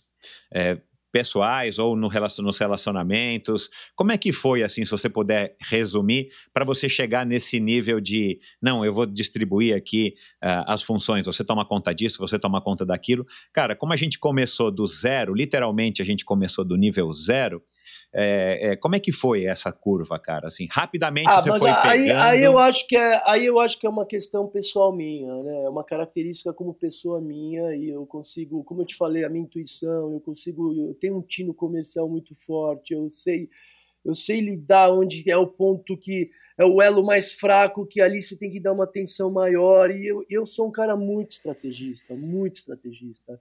Eu queria passar aqui para vocês uma experiência que aconteceu no EMA do Petar, que foi foi um grande momento estratégico que o Alexandre Freitas ficou louco da vida comigo, entendeu? e eu queria passar isso para vocês e para os teus ouvintes o que Fala, foi, entendeu? Nós, nós largamos lá na, na, prova do Petar, né? Teve aquela largada boia cross e tal, tudo, entendeu? E depois perna, tinha meu. que entrar lá na, na Transpetar. É, é, entendeu? nossa, é verdade. E, meu, a minha parte física, cara, não, não comparo com os atletas de ponta. Os caras são muito mais fortes. Só que a corrida aventura, naquela época, não era o físico determinante. O determinante funcionava, mas o que, o que fazia a equipe andar é você ter uma equipe unida, todo mundo no mesmo pensamento, todo mundo acreditando, você botar os caras motivados. E a parte estratégica é uma parte que, meu, mandava, sabe, dez vezes mais do que na parte física. Bom, moral da história, só para contar para vocês rapidamente. É... Chegou um momento que tinha que atravessar Transpetar, entendeu? A Transpetar era um varamato, meu, extremamente difícil, entendeu? Que tinha que, que, que tinha que a, atravessar umas cavernas e chegar lá no fim do mundo, do outro lado da montanha, passando uma serra totalmente fechada, Mata Atlântica pura, entendeu? Você lembra disso, como era, como era meu difícil. Deus do céu, meu. Bom, moral da história, nós estava lá atrás. Era tipo 5 horas da tarde, começando a escurecer. Entendeu? Começando a escurecer. E, o, o, o e a gente estava lá em 23 lugar, entendeu? Seguindo em frente, meu, sabe? Aí eu comecei a, ouvir um, um, um, um PC antes de entrar na Transpetar. O cara chegou e falou o seguinte: meu, a Transpertar vai ser o momento coringa da prova, porque primeiro que vai escurecer, entendeu? A navegação é super difícil, entendeu? Sabe, se achar o caminho correto à noite é quase uhum. impossível. Uhum. É quase uhum. impossível, entendeu? Então vai dar problema aí de quem for um bom navegador vai levar a prova, vai, vai ser a grande diferencial ali naquele momento. Eu ouvi ele falando aquilo no PC, eu falei, meu, nós estamos fodidos, porque nós vamos chegar às 6 horas da tarde aqui, já estamos entrando na Transpertar à noite, cara, a gente vai, cara, a gente vai se perder. Só que o Alexandre Freitas, ele cometeu um erro no, no, no, no projeto da prova, meu. Ele não colocou um PC, entendeu? No meio da Transpertar, para obrigar todo mundo a Ah, passar nesse aham, PC para cruzar. Eu enxerguei isso no mapa. E eu, eu vi que tinha um caminho reverso, entendeu? Voltar para a largada, entendeu? Que o, a outro lado da montanha, entendeu? Era simplesmente um pouco depois da largada, subindo a estrada lá do, do, do próprio Petar. Cara, eu falei, tudo bem, eu não preciso fazer a, trans, a, trans, a, a transpetar, mas, meu, se eu voltar tudo, que, meu, era tipo, era, era o triplo Da da, da, distância. Era o triplo da distância, só que a progressão, se eu quiser é, correndo, exato. se eu quiser correndo, eu vou, É, entendeu? Eu não é. vou ficar no rasga-mato, Nossa. perdido na mata, perdendo um baita de um tempo. Cara, eu enxerguei isso, eu falei, vou voltar. Cheguei pro Beto Rosenberg e falei, meu, vamos voltar, meu, vocês acreditam em mim? Meu, ele falou, meu, Quem Eu que era a menina da loucura, mas- equipe? A... a Ana, a, a, a- não, era Sabrina Sabrina, Magela? era Sabrina. A Sabrina Magela, Legal, nossa, ela vai estar a ouvindo esse episódio adoro. aqui, certeza. Eu adoro a Sabrina. Bom, moral da história, foi maravilhoso aquilo. A gente voltando, as equipes, as equipes estavam atrás da gente, né? Meu, onde vocês vão? Não, nós estamos voltando. Meu, todo mundo, esse cara é louco, deixa o cara, o cara é débil mental, entendeu? Bom, moral da história, meu. A gente chegou lá em primeiro lugar, entendeu? No- no- De não 23 acreditaram. primeiro, cara, numa noite. Exatamente. Diversos primeiros para primeiro lugar no PC, que era do outro lado da, da, da, da, da, transa, da Transpetar. Cara, foi um, um ponto auge de estratégia ali, meu. Ninguém tinha enxergado isso. E, o- e, e, o, e o Alexandre Freitas estava mordendo a testa de não ter colocado um PC no meio, meio, é. do negócio. E eu- de eu ter enxergado, porque naquela época eu era concorrente dele nas organizações de. Não, não, ainda Não, não, ainda era não concorrente era, é. dele, ainda, ainda não era. Mas ele me olhava assim e falava, porra, o cara, o cara viu uma coisa que ninguém viu, entendeu? É aquela história de você enxergar fora da caixa, né? É, Aí eu te E- falo, nos negócios, nos negócios não é assim. exatamente, é. é. Não Sendo é que assim nos nas- negócios. Você não tem que enxergar fora da É, caixa, Sendo meu. que nas corridas de aventura, normalmente você está numa situação muito extrema, né? Pelo frio, pelo cansaço. É. As histórias que eu ouvia nos PCs, no rádio, todo mundo perdido. Vão ter que chamar helicóptero. Lembra aqueles caras da Paraíba que chamaram helicóptero? Foi, foi uma loucura. Aí o Alexandre falou pro moleque: "É, vocês vocês vêm aqui fazer o EMA, não comem nem arroz e feijão aqui. Olha como você é magrinho, ainda chama o helicóptero para resgatar vocês. Cara, foi loucura. Foi, foi aqui um momento assim da minha vida que porra, me deu um baita de um prazer, entendeu? Como, como corredor e cara, sabe, você enxergar uma coisa que ninguém enxergou e, e- conseguir ter sucesso na atuação. E, e os meus parceiros de equipe, meu, todo mundo vibrando, porque eles acreditaram. Cara, e a equipe na- fica com a moral alta, meu, aí o céu é o limite, né? É Ah, legal demais, né? Cara, foi. Por isso que eu te falo que a corrida de, de aventura é transformadora, entendeu? Tudo isso. E, meu, eh, você via as notícias, né? um monte de equipe perdida, os caras tudo dormindo no meio do mato porque não tinha progressão, vale a pena descansar. Pra que, que você vai ficar batendo cabeça à noite num lugar que não vai dar em nada, Uhum. né? Até isso é estratégia. Sem dúvida Para, nenhuma. descansa, espera clarear, volta pro game. É, isso aí. Isso é estratégico. O cara fica batendo lata lá o dia inteiro, entendeu? Procurando a trilha certa, batendo à noite, se desgastando, queimando É. energia É pra nada. contraproducente, né, cara? E, e esse eu, eu avalio hoje, quer dizer, já avalio faz anos que esse era um dos meus maiores problemas quando eu pratiquei corrida de aventura, né? Você tem essa história de que você é um Iron Man, né? Mesmo que você né, não tenha essa consciência, mas fisicamente você não cansa, e, e comigo era assim. Exato. Mas não adianta É. eu não cansar indo para o lugar completamente errado ou tentando varar um mato. Não dá, cara. Exato. É, é por isso que eu te falo que a corrida de aventura é altamente complementar, é uma coisa fantástica, é uma, é, olha, é uma metáfora pra vida, meu, que é uma coisa Você fez, você chegou a fazer treinamento, tipo mini corridas de aventura para empresas e tal também, tipo Zolino ou não? Uma vez um amigo meu me pediu um projeto para Pirelli e eu acabei fazendo, Ah, tá. mas é uma coisa que eu não gostava de fazer. Eu não curto fazer esses building. É, building É, eu acho que o Rafael Campos ainda fe- faz ou já fez. o Rafael faz. O É. Rafael ele, ele, ele se tornou um profissional desse tipo de atividade e, E é legal, eu acho bacana pra empresa isso. é, Funciona bem, mas não é a mesma Ah, não, experiência. é, Uma, é coisa, uma coisa- uma coisa é você fazer É. uma, uma prova tipo Elf de 700 quilômetros que fez eu, Fabrício, a Carmen e o Makoto. Meu, cara, no Elf, pra você ter uma ideia, que a gente correu, meu, juro. No Maranhão, no começo, lençóis. no segundo, terceiro dia, Michel, no segundo dia, eu tava, vomi, eu tava cuspindo sangue, eu tava com uma pneumonia no, no Nossa, pulmão, meu. meu. Eu tava cuspindo sangue no catarro, entendeu? E a gente não parava, não parava. O Makoto falou, meu, me dá teus aminoácidos aí, cara, deixa eu tomar essa merda aí, porque... é, cara, a gente não pode, a gente não pode desistir. A gente não pode desistir. Entendeu? Fiquei, meu, eu fiquei tomando os aminoácidos do Makoto para dar uma recuperada, entendeu? E, e terminamos a prova. Foi uma equipe brasileira melhor classificada em quinto lugar.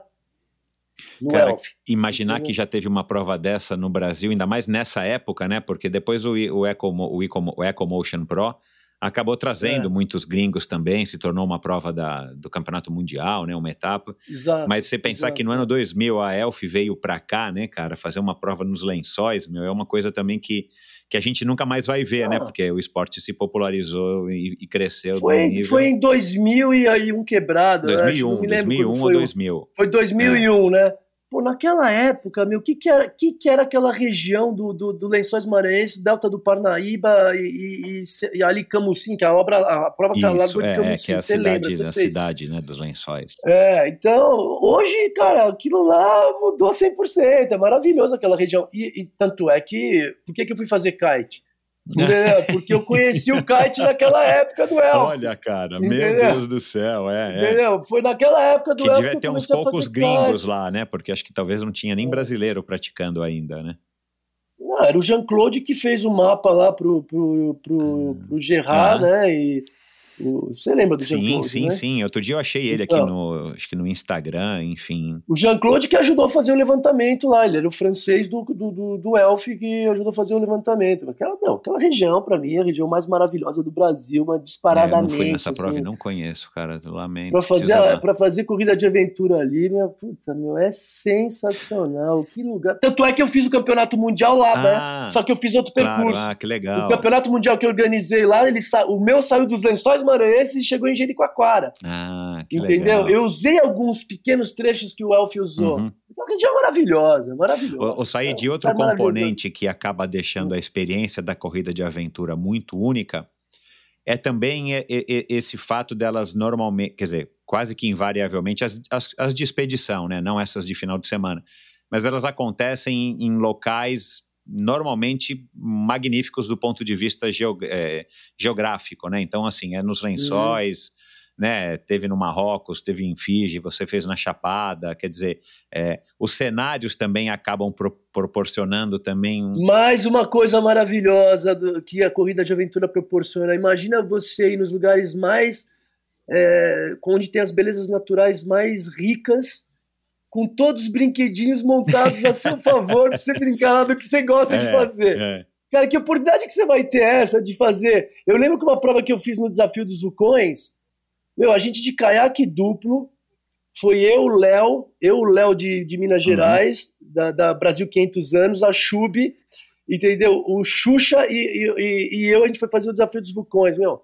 Cara, a gente tava à noite, à noite, 10 quilômetros da, da- das costas, da, da costa do mar, meu. Juro por Deus, era, era, era, um vento, um vento. À noite, você de caiaque duplo, umas ondas, meu.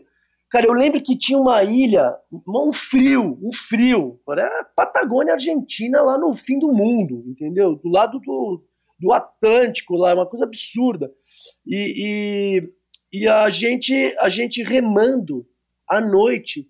Eu tava no caiaque duplo com o Xuxa. O Xuxa assim, Said, eu tô começando a pegar hipotermia. Eu falei, Xuxa, se você desmaiar aqui, a gente vai virar 10 quilômetros da costa, meu. A gente vai morrer aqui com essa água gelada, vai eu e você morrer.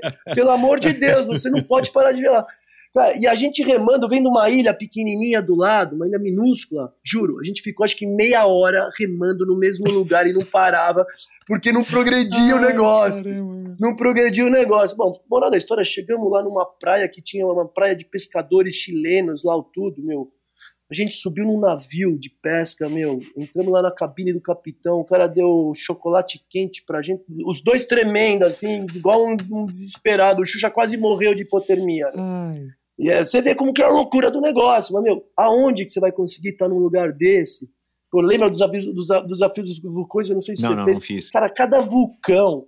A gente no topo do vulcão, olhando assim de um lado. Sabe aquelas cenas de National Isso, Geographic? é, é, isso que eu ia falar. Cara, é. você olhando pra baixo assim, meu, 1.500 metros de, de- de penhasco, do outro lado mais 1.500 metros de penhasco, você andando numa trilha na neve, meu. Que lugar, meu. Que...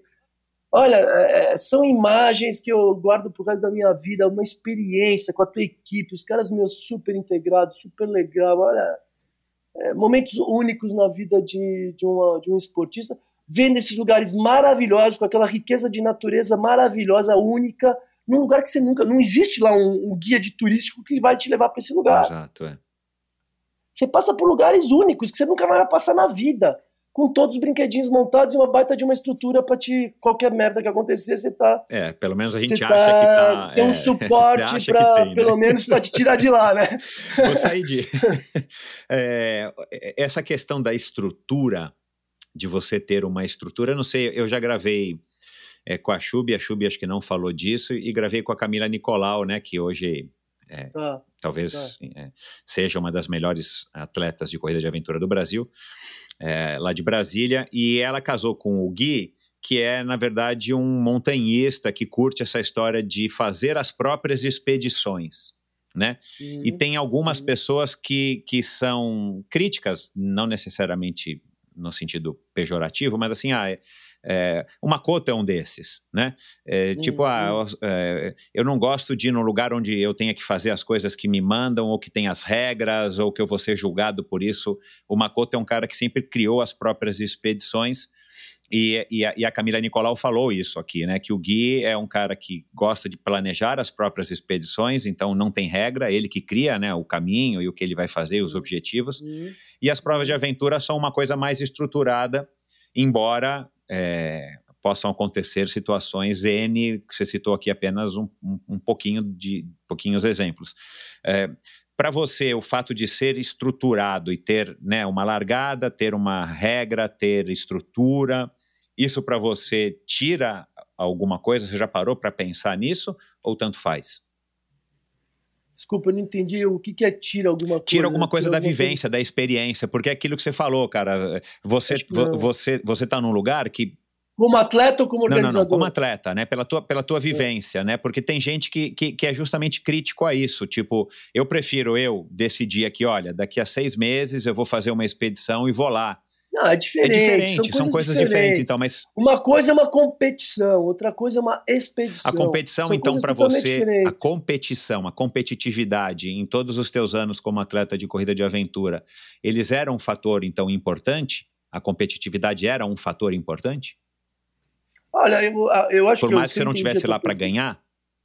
Se eu, se, eu, se eu entendi tua pergunta, como eu te falei, a, a, a competição na corrida de aventura ela está muito mais num desafio pessoal, entendeu? Do que você chegar em primeiro lugar e ganhar um prêmio lá de 50 mil dólares, que é o que a gente pagava de premiação, Uhum, entendeu?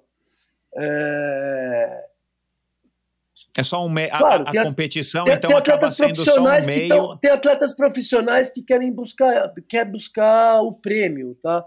É, eu acredito que a corrida de aventura você quer buscar a experiência para a maioria das pessoas que estão praticando. Não é lá chegar lá, é um alto desafio pessoal.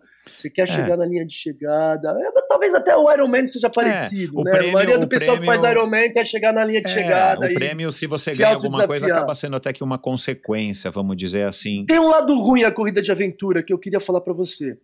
Qual que é o lado ruim da história? É, que eu acho, interpreto isso e queria colocar aqui no- nos áudios. Eu acho o seguinte: um corredor de aventura, para se dar bem, ele tem um problema muito sério. Porque a característica do cara para superar todo esse desafio, entendeu? Superar toda essa dor, toda essa resistência, entendeu? O cérebro do cara fala muito mais alto do que o próprio físico. Geralmente, entendeu? Quem tem essa característica que leva o teu, o teu físico ao extremo porque o, o cérebro quer, o teu pensamento quer, Meu, é, são pessoas que têm uma característica muito egóica. E eu acho isso péssimo, entendeu? Porque o ego é o teu grande inimigo, na minha opinião, né? E, e somente quem consegue superar é que o cara realmente quer muito por ele mesmo, entendeu? Eu vejo que é, um dos problemas com Alexandre Freitas, eu até arrisco dar essa opinião, não sei se, se ele ficaria até ofendido com isso, mas eu acho que o Alexandre, o problema dele, entendeu? Com o problema que ele teve de saúde lá na Nova na, na, em foi que o ego dele fala mais alto do que a própria é, limitação que ele poderia ter de falar o seguinte: chegou, agora é hora de uhum. parar. Se ele tivesse esse ego, entendeu, é, menor, ele, ele ia parar no momento uh, necessário e talvez hoje ele estava preservado na saúde dele que comprometeu ele por causa da vida. É. Isso acontece, então, isso acontece muito na alta montanha, né? A gente, eu não sou montanhista, mas a gente lê, né? Que tem aquela história da. É, a gente vê que muita gente é, morre. Tipo, o próprio, o próprio livro do Krakauer. É, não, o brasileiro que morreu lá, eu ah, esqueci ah, eu o nome também. dele. Desculpa, é. o Fugiu é. agora, mas é, é isso. É, o cara queria chegar no topo depois da terceira tentativa, ele queria chegar, chegar, chegar, chegar, morreu. Chegou no topo na hora de descer, é. morreu. É, e acontece com muita gente, infelizmente, né? É, e eu não sou também, eu sou um, eu gosto, acompanho, mas não sou um entendedor, mas assim, eu ouço muito isso no, no MMA, no jiu-jitsu principalmente. Né? O é. cara aprende a ter essa humildade de que tem uma hora que você vai ter que desistir, porque senão o cara vai quebrar o teu braço, o cara vai quebrar o teu entendi, ombro, entendi, né? Então, assim, é, é uma coisa que, que de fato também não é fácil, né? Porque, enfim, ego todo mundo tem, né? É, o seu, né?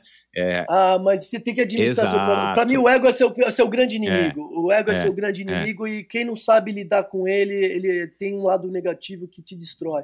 Eu vou te dar um exemplo, meu é, no, nos atletas que participam dos meus eventos, agora uma visão de organizador. Uhum. O pessoal é tão egóico que quando a equipe fracassa, primeiro vai colocar a culpa no, no companheiro. entendeu? Depois ele vai colocar a culpa no equipamento. Entendeu? E terceiro vai colocar a culpa no organizador da uhum. prova nunca ele vai colocar Exato, nele. É. Nunca. Ele nunca é culpado é, de é, nada, é, entendeu? Então, meu, eu acho que esse é o ponto negativo da corrida de aventura, entendeu? Na minha opinião. Mas do resto, meu, eu só tenho coisa boa para falar. Você, como orga... vamos falar agora um pouquinho de você como, como organizador. Você. Eh, como é, que, como é que você calibra essa, essa, esse nível de dificuldade das etapas a um ponto de que a sua prova seja desafiadora, porque é óbvio que se a prova não for desafiadora, eu acho que para o corredor de aventura não, não é. serve. Né? Por exemplo, no triatlo é. a gente vê muita gente procurando as provas mais rápidas, as provas mais fáceis, e tem uma pequena parcela das pessoas que procuram as mais difíceis. Inclusive, eu não sei se você sabe, mas já gravei também aqui com os principais organizadores dessas provas aqui no Brasil, que existe agora uma categoria chamada de Triathlon Extreme.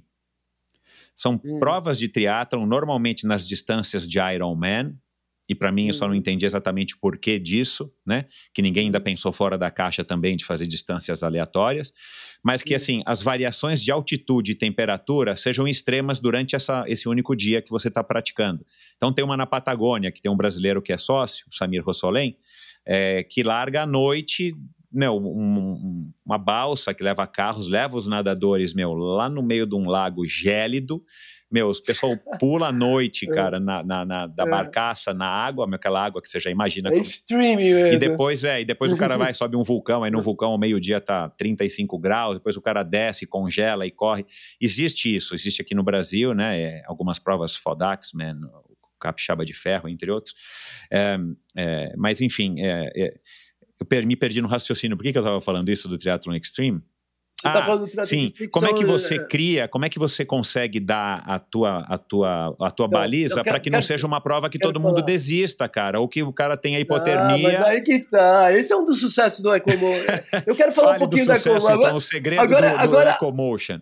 Agora eu vou jogar confete pra cima de mim aqui. Eu, vambora, Tem vambora. gente vai ficar brava e eu não quero dar uma de arrogante, pelo contrário, mas meu, eu quero falar... Não, cara, mas tua prova foi um puta sucesso, gestão. né, cara? Assim, não. a sua prova foi, pô... É pra mim foi a melhor prova do mundo, tirando, tirando o Eco Challenge, que pô, o, o Mark Brunet é fora da curva, entendeu? O cara tem o poder dos americanos de grana da mídia por trás, entendeu? Mas eu vou te falar, o meu evento, na minha opinião, em determinado momento, porque o Eco Challenge não tinha mais, para mim era o principal evento do mundo de corrida de aventura, por várias características. Uhum. Mas eu quero falar um pouquinho disso aí, que eu acho que é legal uhum. falar para o ouvinte entender um pouquinho de como que eu tocava minha, o meu é, business. É, fala aí.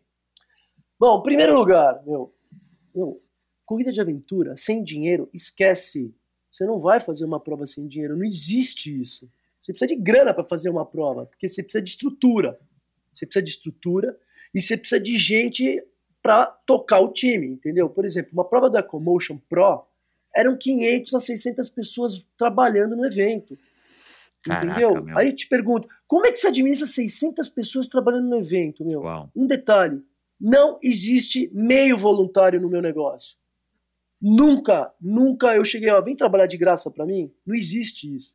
Por mais que eu fazia uma negociação, olha, eu te dou 30 reais e uma camiseta, um uniforme, um lanche, mas tinha uma negociação. Entendeu? Eu nunca, eu nunca. É, Usou é, voluntários.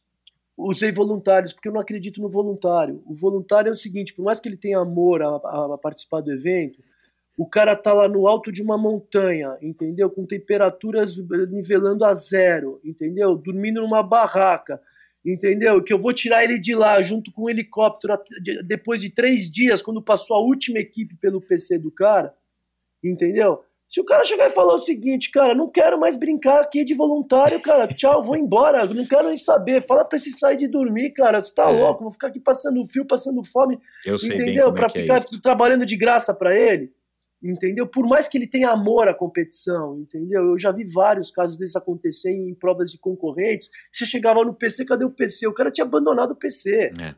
entendeu?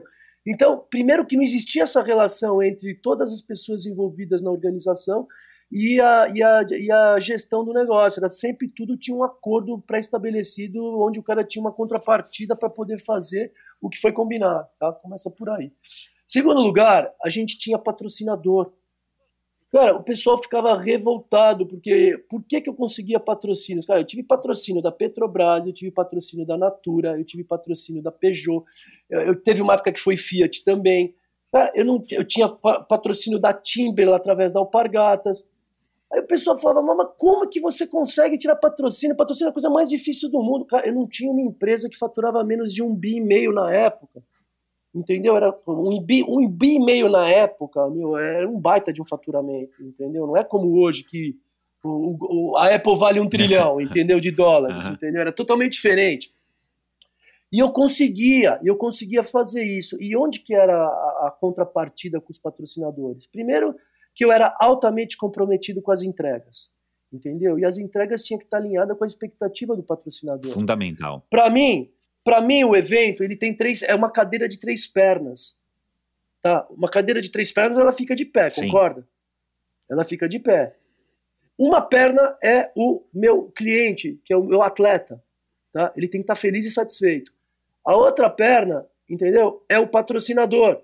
Ele que é, ele que é o do, proprietário do evento, ele paga a conta e ele tem que estar tá feliz e satisfeito com o retorno que foi estabelecido na negociação. Você tem que entregar. Você tem que ter suas entregas pontuais. E a terceira perna é o próprio o é, é, é, o evento. É o evento o qual o, o, o, proprietário do evento tem interesse, obviamente, de, de crescer seu produto e o, o objetivo final é ter lucro. A gente vivia Exato, disso. Exato, é. É um trabalho. Eu precisava ganhar dinheiro é para pagar minhas é, contas. Não é pecado nenhum, pô. Você está trabalhando, né? Se Entendeu? dedicando. Qualquer dessas pernas, qualquer dessas pernas, se elas, uma delas está insatisfeita, entendeu? Tira a perna. O que, que vai acontecer caia. na cadeira? a cadeira vai cair, entendeu? Então tem que ter um equilíbrio entre essas três pernas, tá? Então vamos lá. O atleta, você fazendo um baita de um evento bacana, com qualidade, com uma baita prestação de serviço, entendeu? Com uma entrega para o atleta também da, da, da, forma da expectativa dele, entendeu? Meu, ele feliz, cara, ele vai continuar sendo, sendo seu atleta. Meu, a gente vendia nossas inscrições em cinco minutos, meu. Todo mundo queria participar do EcoMotion. O EcoMotion não era só uma corrida de aventura, cara. Era um evento de, de dez dias, entendeu? Nos lugares paradisíacos, sabe? Com todo um envolvimento emocional. Eu trazia um envolvimento emocional para as competições. Então, primeiro, Cara, não dá para fazer uma. Por, isso que eu não fazia short e, e, corridas pequenas. Eu não fazia. É, você fez no comecinho, né? Para experimentar. No começo até ganhar, até ganhar know-how e, e grana para fazer as né? grandes. Porque eu acho que a entrega do evento, do evento, do evento pequeno, tudo bem, é importante para novos entrantes, para você fomentar novos entrantes para modalidade. Mas, meu, que retorno dá para o patrocinador? Não dá nenhum.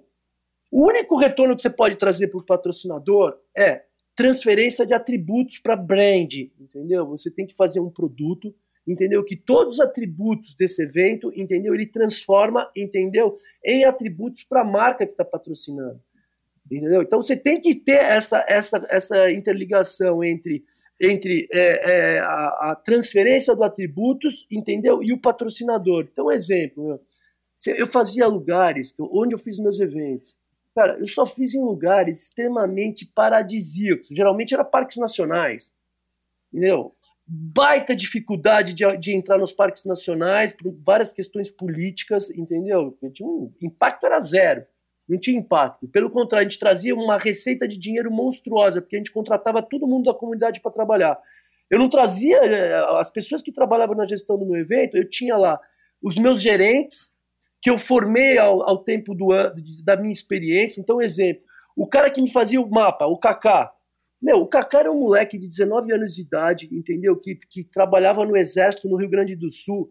Através das, das, das corridas de navegação do, do exército, eu conheci um cara que ele falou: olha, tem um moleque lá no sul do país, lá no interior de, do, do, do, Rio Grande do Sul, que ele, ele tem a manha muito grande de fazer atualização dos mapas. Naquela época não tinha mapa. Parece que continua assim até hoje, né? Não sei. Aqueles mapas do IBGE de 1970. É, né? mas aí que tá. Antigamente, o que os caras compravam? Compravam os mapas, escrevia lá a canetinha, a trilha. Cara, eu mudei tudo isso, cara. Eu fui um cara revolucionário nisso, entendeu? Eu mudei isso. Eu falei, meu, que imagina, vamos digitalizar os mapas, vamos pegar o, o programa Alcadia. Aí o cara tinha manha de, de, de, Meu, ele te desenhava todos os mapas do IBGE. Os caras do IBGE não acreditavam nas atualizações de mapa que a gente fazia, com a qualidade que a gente fazia. Outra coisa que eu coloquei, antigamente você tinha que colocar o PC lá, ele te dava latitude e longitude, e você ficava lá dormindo a noite inteira plotando o mapa. Meu. Eu falei, acaba com isso, imagina, vamos já deixar o mapa plotado. Eu entregava o um mapa digital. Não existia mapa digital na época, entendeu? Eu que lancei que isso. Que legal, Depois, cara. Todo mundo começou a fazer isso. Quer outra coisa que eu hum. lancei? Hum. Os coletes de competição. Cara, eu que trouxe a sublimação pro colete de competição, entendeu? Ah. Aí eu ah. falava o seguinte: quem que, tá, quem que tem que estar? Tá? Para os eventos ser muito plástico, eu tinha que fazer um evento altamente plástico. Entendeu? Porque se não fizer é, plástico. Tem aquelas imagens do pessoal com os coletes. Não tem, a padrão, mídia não né? tem interesse. É. A mídia não tem interesse, entendeu? A mídia não tem interesse de cobertura. Meu, os caras querem ver. É altamente plástico a corrida de aventura. Ele é alta, é, é um Big Brother, é altamente interessante. Não, é, é, é uma mistura de Big Brother com National Geographic. Exato. Que é, que é a grande sacada do Mark Brunner foi essa. Ele trouxe a mídia para a corrida de aventura, entendeu? Através desse tipo Big Brother de aventura, o no limite aí do, da corrida de aventura. Ele, isso que foi a grande contribuição do Mark Brunet para a modalidade esportiva. Ele trouxe a mídia junto. E aí trouxe a, a, a, a, Discover Channel com um caminhão de dinheiro. Ele fazia aquele show de conteúdo, de transmissão, helicópteros maravilhosos. Meu, eu levava dois helicópteros por evento, meu. Você sabe se levar um, tirar um helicóptero de São Paulo, entendeu? E levar lá para o fim do mundo no Nordeste, meu, quanto custa levar um helicóptero desse? Só de combustível. Tem a parte de, de alimentação de combustível. Tinha caminhão-tanque rodando a prova inteira para alimentar os helicópteros. Um meu helicóptero Deus administrativo e um helicóptero de, de, de cobertura de televisão, de, de mídia, para captar conteúdo. Cara, eu tinha uma estação de edição os caras iam andando junto com a. Meu, os moleques da edição, cara, juro, eu amo esses caras até hoje. Meu, os caras, meu, virando noite e dia para sair o produto final para apresentar lá na, na, festa de encerramento, que era o ponto auge da, do, do, evento, onde todo mundo se via lá nos filmes, naquelas imagens maravilhosas. Cara, era um prazer maravilhoso. Tudo isso gerava um conteúdo diferenciado, entendeu? Pô, a mídia não quer cobrir lá a, a, sedentária da academia de ginástica, entendeu? Fazendo uma provinha aqui na periferia de São Paulo, passando do lado de um lixão, entendeu? Ninguém quer ver isso, entendeu? O cara quer ver uma cachoeira lá de 400 metros quadrados da fumaça, o cara fazendo um rapel do lado da fumaça, entendeu? lá na Chapada Diamantina. O cara quer fazer uma travessia numa caverna maravilhosa, entrando numa fenda que, que se você colocar a caramanhola no lugar errado, você não passa na fenda, entendeu? Sabe, é um lugar maravilhoso. É, meu, a gente tinha um conteúdo de imagem. Eu tenho milhares e milhares e milhares de horas de conteúdo de imagem, entendeu? Eu trouxe os melhores profissionais de captação. O Cal argentino, eu fui correr o, desafio dos vulcões, eu conheci o cara que é um artista nato, o qual é um, é um cara que fica pendurado numa. Ele entra numa trilha, entendeu? Com a câmera dele, entendeu? E a mochilinha dele, ele corre com os caras dentro de uma trilha, fica quatro dias no mato, entendeu? Sozinho captando a imagem e vai te trazer a imagem que você precisa para dar audiência, entendeu? Cara, eu conheci esse cara na Argentina, na Patagônia, eu falei, cara, eu quero que você vai cobrir meus eventos, quanto custa? Comecei a trazer o cara da Argentina. O Kaká, que fazia os mapas, virou meu cara de mapa. Fui trazer ele lá do Porto Alegre. O, o Thiago Valoaz, um moleque maravilhoso, entendeu? Da Bahia. Primeiro evento lá que eu fiz na Chapada Diamantina, trouxe o moleque para trabalhar. Entendeu? Pô, o Thiago é uma capacidade de gestão, meu, maravilhosa. Trouxe o moleque pro meu time. Entendeu? Eu só trouxe cara fera pro meu time. Então eu tinha lá as pessoas chaves, entendeu? que era a equipe que ia comigo para o Brasil inteiro fazer levantamento de percurso e, e, e, atualização de mapa e toda a gestão de todas as equipes e tal. Os restos, os outros 500 pessoas, entendeu? A gente pegava, uh, ia lá no banco na cidade do interior, falando, quero sacar 30 mil reais lá de dinheiro, entendeu? Aí o cara do jeito falou, mas meu, eu não tenho 30 mil reais em espécie, vou esperar uma semana aqui para juntar 30 mil reais. Falei, pode reservar sacava 30 mil reais, eu dava pro, a gente contratava os, os gerentes de setores da, do, do, local. Chegava pro cara, dava lá, tipo, lá, sei lá, 3 mil reais, 5 mil reais para cada um, e eles contratavam nos municípios gente da comunidade, entendeu? Gente das escolas públicas, meu, para todo mundo trabalhar no evento, para ficar nos PCs, tal, tudo, organizando tudo. Meu, era assim, não tinha tempo para voltar para pagar a conta dos caras. Já chegava na hora, entendeu? Distribuía a grana, os caras nunca mais voltava lá, porque, meu, 500 quilômetros de distância, claro. né? Você não vai não, voltar lá é para claro, pagar o cara. Claro, Ô, Said, essa. essa é, cara, tudo isso muito bacana, assim. Eu nunca tinha parado para pensar. Já sabia, né, da complexidade, já tinha imaginado que o quão complexo Michel, é. era, era, era guerra do Golfo, cara. Era logística de guerra do Golfo. Meu, eu lembro a gente fez uma prova, começou a, Você faz o levantamento de percurso na seca. Entendeu? No dia da prova, tá chovendo é. milhões de, de miligramas de, de, de, água por segundo, entendeu? Sei lá quanto. Entendeu? É uma loucura. Entendeu? Aí você fala, meu, a ponte foi pro saco, os cavalos não passam mais na ponte, vai ter que dar uma volta, entendeu? Lá na puta que pariu, entendeu? desculpa aí o termo, tá? Lá no fim do mundo, lá no fim do mundo, entendeu? Porque a única ponte viável para transportar é ter que andar mais não sei quantos quilômetros, entendeu? Ah, os cavalos não aguentam, vai destruir os cavalos. Lá no Rio Grande do Sul, cara, morreu um cavalo. Ei, caramba. Entendeu? Morreu um cavalo. Vai tirar um cavalo da trilha no alto montanha que morreu. Entendeu? Sair de administrar uma empresa de logística como a tua é fichinha perto de administrar uma prova de coisa de aventura. Fichinha, fichinha. Sabe por que é fichinha, ô, ô, ô, Michel? O primeiro corredor, o, o que vai ganhar a prova, ele está 100 km na frente. O último corredor, aquele que está de turismo na prova com desafio próprio, está mais 100 km para trás. Meu, você fica com um raio administrativo de 200 quilômetros. Não, e, e não Entendeu? é dentro de uma cidade onde você pode pegar uma rua, um túnel, um viaduto, um metrô, um trem, né, cara? É tudo no meio do mato. Então, exatamente. É uma loucura, uma loucura total. Olha, posso falar? É só um débil mental consegue ter sucesso num tipo de evento desse. Cara, e, e, sabe o que o pessoal ficava revoltado? Cara, eu fui o único cara que faturou, eu fui o único cara que ganhou dinheiro, eu fui o único cara que. Eu juro, eu, eu, acabei vendendo o EcoMotion para a família Guimarães, entendeu? Infelizmente, eles não tiveram a capacidade de gestão que eu tinha, apesar de, de, de transferir toda a tecnologia para os caras, eles não conseguiram fazer a gestão correta e acabaram fechando o evento. Mas, meu, o meu evento era um exemplo de, de, de organização, de, de retorno para o patrocinador. Pô, o meu retorno de mídia, Michel, era uma coisa absurda. Eu levava todas as mídias, eu levava Globo, SBT, Record. Isso, isso, isso atendia de fato as expectativas do patrocinador? Ou ou você sente, você sentiu até pela troca de Não, naquela época sim, naquela época sim, porque deu o boom dos, dos reality shows e os eventos eram muitos plásticos, tinha um boom lá do aquecimento global, você lembra do boom do Aham. aquecimento global? Então toda essa questão dos esportes é, de, Natureza, de, de eco, eco, eco esportes, entendeu? Teve um boom, tanto é que tinha Adventure Sports Fair, foi o auge da feira. Teve um momento áureo essa- essas atividades de esportes outdoor, entendeu? Pintou um monte de portais de aventura, Nossa, um pintou um monte, monte, de cara, é. atividade esportiva. Brotas foi uma evidência municipal de, de um formato sustentável através de atividades esportivas de ecoaventura. Não, ali foi o momento auge, entendeu? Então, estava muito evidência. Então, todas as marcas queriam trazer entendeu? esse conceito de sustentabilidade, de meio ambiente, de preservação, entendeu? E, e o EcoMotion entregava esses valores, Uhum. entendeu? Fora que é um projeto, produto de equipe, tem aquela questão de união, de desafio, de, de resistência, que isso é muito vendedor, né? Muito, é muito é. vendedor isso na Não, e depois, mídia, assim, né? quem participa, não participa assim como a gente corre uma corrida de 5 quilômetros no final de semana aqui no parque, né? É uma coisa que o cara se envolve, os, os, os, os praticantes, né? Os competidores, o cara se envolve, o cara tem que fazer um esquema. Não, e, e, Michel, tem um envolvimento com a comunidade local, Ah, não, sem cara. dúvida. Você tem.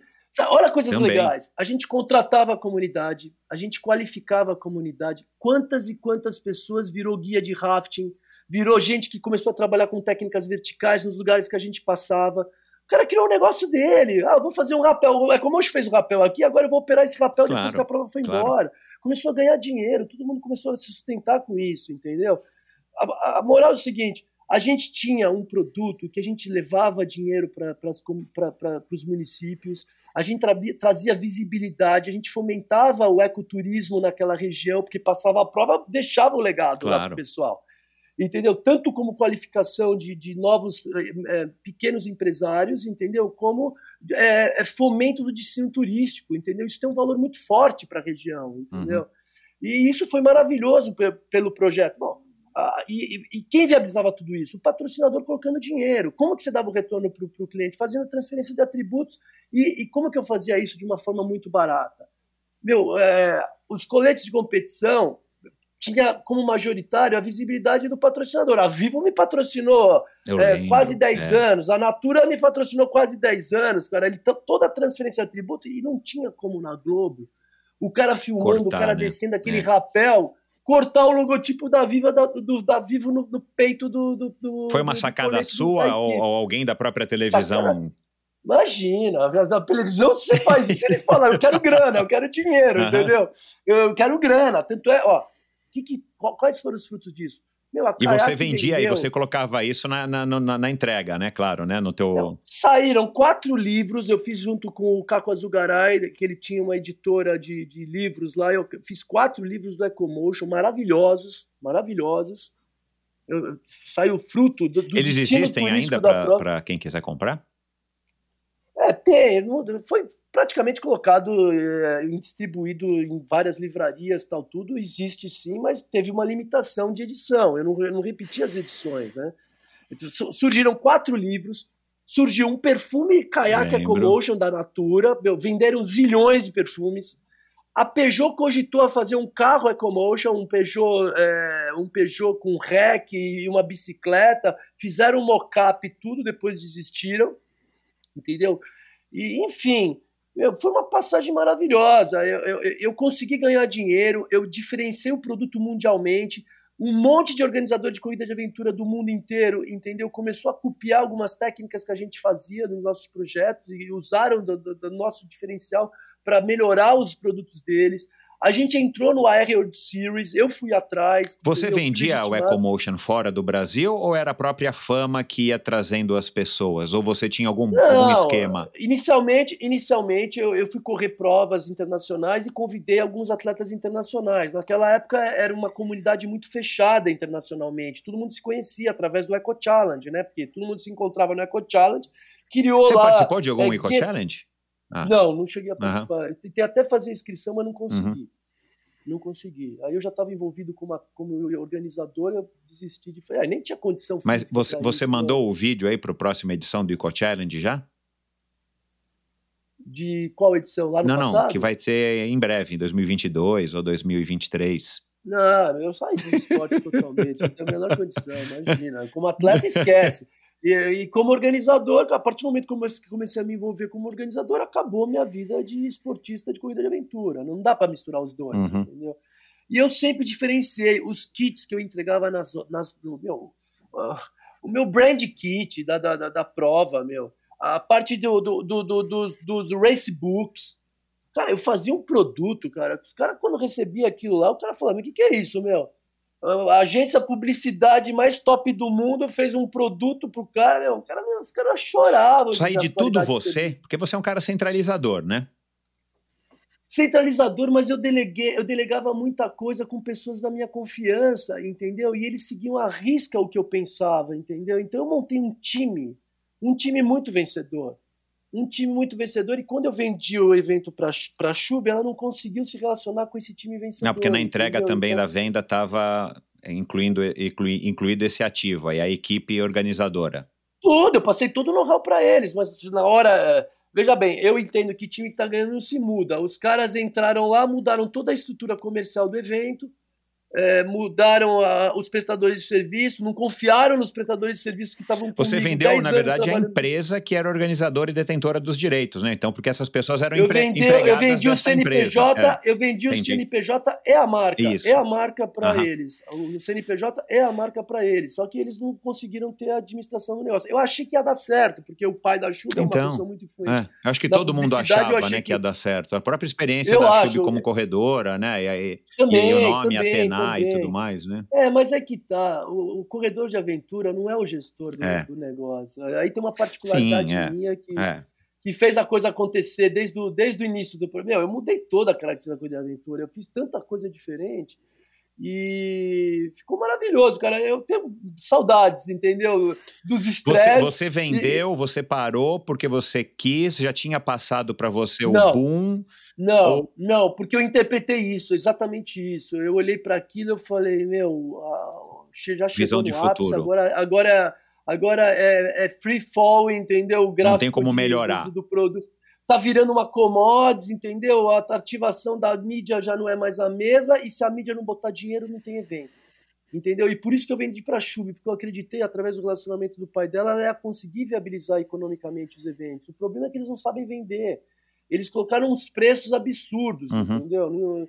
Não, tem como você vender uma coisa que o cliente fala mesmo, não vale isso, entendeu? É. É, o, um- um conceito de coisa. valor é exatamente isso. O quanto alguém está disposto a pagar, né? Que você pode valorizar o negócio por Exatamente. X e se ninguém Não, quer pagar. Você tem que entregar, você tem que entregar, não adianta, você tem que entregar para valer X. Como é que você faz isso, entendeu? E, e outra questão é o seguinte, o meu time, que, que tava do meu lado, meu, os caras era sangue no olho total, meu, ali eu... Cara, eu beijo o pé da galera, meu, porque os caras eram muito top Impossível meu. fazer um evento desse porte sem ter uma equipe também, né? Por mais que você queira ter o controle total, Ah, não dá. Imagina uma prova de du- 200 metros de, de 200 200 quilômetros de diâmetro, entendeu? Administrando equipe que vai demorar três dias para passar no mesmo lugar, que tem outro ritmo, outro tudo. Você tem que estar preocupado com tudo que pode acontecer de errado. Meu, é gente que de, de downhill de mountain bike que quebra uma, costela, que quebra uma clavícula. É gente que está no meio do mato com hipotermia, quase morrendo. Entendeu? É gente que está lá nadando no, no, no meio do lugar da problema. É problema de tudo. É o cara que tá fazendo uma travessia, o caiaque do cara fura, o cara afunda. E É, é problema para tudo que é lado. E você tem que ter uma dimensão que é o seguinte: peraí. Essa equipe aqui passou agora nessa situação. Aqui tá lá, que vai passar três dias depois, vai passar Não no é. mesmo lugar com uma situação totalmente diferente. Você tem que planejar a regra do jogo, entendeu? Para todo mundo. A regra do jogo não pode mudar em o quanto, o- se, se você pudesse é, né, fazer aí uma escala de 1 a 10, mensurar isso, o quanto disso tudo é previsto pelo organizador? Então, agora eu quero, eu quero falar exatamente E aquela o- resposta que você me perguntou, eu não respondi. Eu quero responder como é que você faz o evento dar Isso, certo. ah, claro, é verdade. A gente se quero é, falar sobre isso que é interessante. Eu quero falar sobre isso que é bastante É, interessante. então vamos lá. Na minha visão de concepção de prova, tinha que ser o seguinte: eu tenho que passar nos lugares mais bonitos para gerar conteúdo e gerar emoção pro atleta, entendeu? O cara tem que passar no lugar e vai falar: Nossa, que lugar é esse, meu? Por Vi mais aqui- pregado que o cara esteja, né? Vi aqui 20 araras, araras azuis posando no guidão da minha bicicleta, meu. Tem preço isso, cara? olha esse pôr de sol que eu tô vendo agora, olha o golfinho lá pulando do lado do meu caiaque, entendeu? Olha, essa, olha esse visual no alto dessa montanha, cara. Meu, você tem que passar por lugares exatamente aspiracionais, lugares que você vai falar, meu, isso aqui não existe, eu só vou ver isso É, uma vez na minha É, vida. que tocam o Entendeu? cara pra sempre. Tem que é. gerar isso. Segunda questão, as atividades esportivas. Isso para geração de conteúdo é importante também, tá? Você tem que trazer essas imagens para geração de conteúdo para dar audiência. Segunda questão, as atividades esportivas têm que ser muito bem passadas. Então você tem que você tem que passar nesses pontos que são os pontos principais da prova, só que tem que viabilizar essa passagem, né? Tem que via- vi- viabilizar essa passagem. E, e, e aí que acontece? Você vai fazer uma prova, entendeu? Que você tá usando um grupo muscular. Você tá naquilo. Cara, chega um momento, você estressa esse grupo muscular, meu. Ninguém é, é uma exato, máquina de, exato, de é. esportiva, É. entendeu?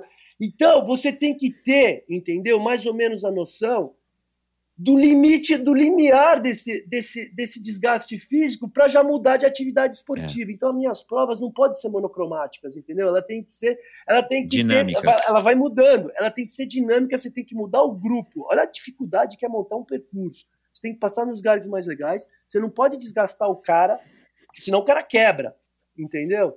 E você tem que manter o cara motivado. Exemplo, o Alexandre Freitas fez uma prova na Amazônia que eu não fui, ele botou lá um, um pedal lá de não sei quantos quilômetros, uma linha reta, numa estrada de terra plana, do lado direito queimada, do lado esquerdo queimada. É.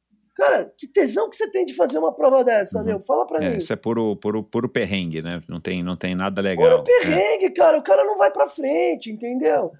Segunda questão, segunda questão super importante, meu, você tem que empurrar o cara pra, pra linha de chegada, entendeu? Empurrar o cara pra linha de chegada não é dar uma carona pra ele, botar num caminhão, vai lá pra linha de chegada, não é isso.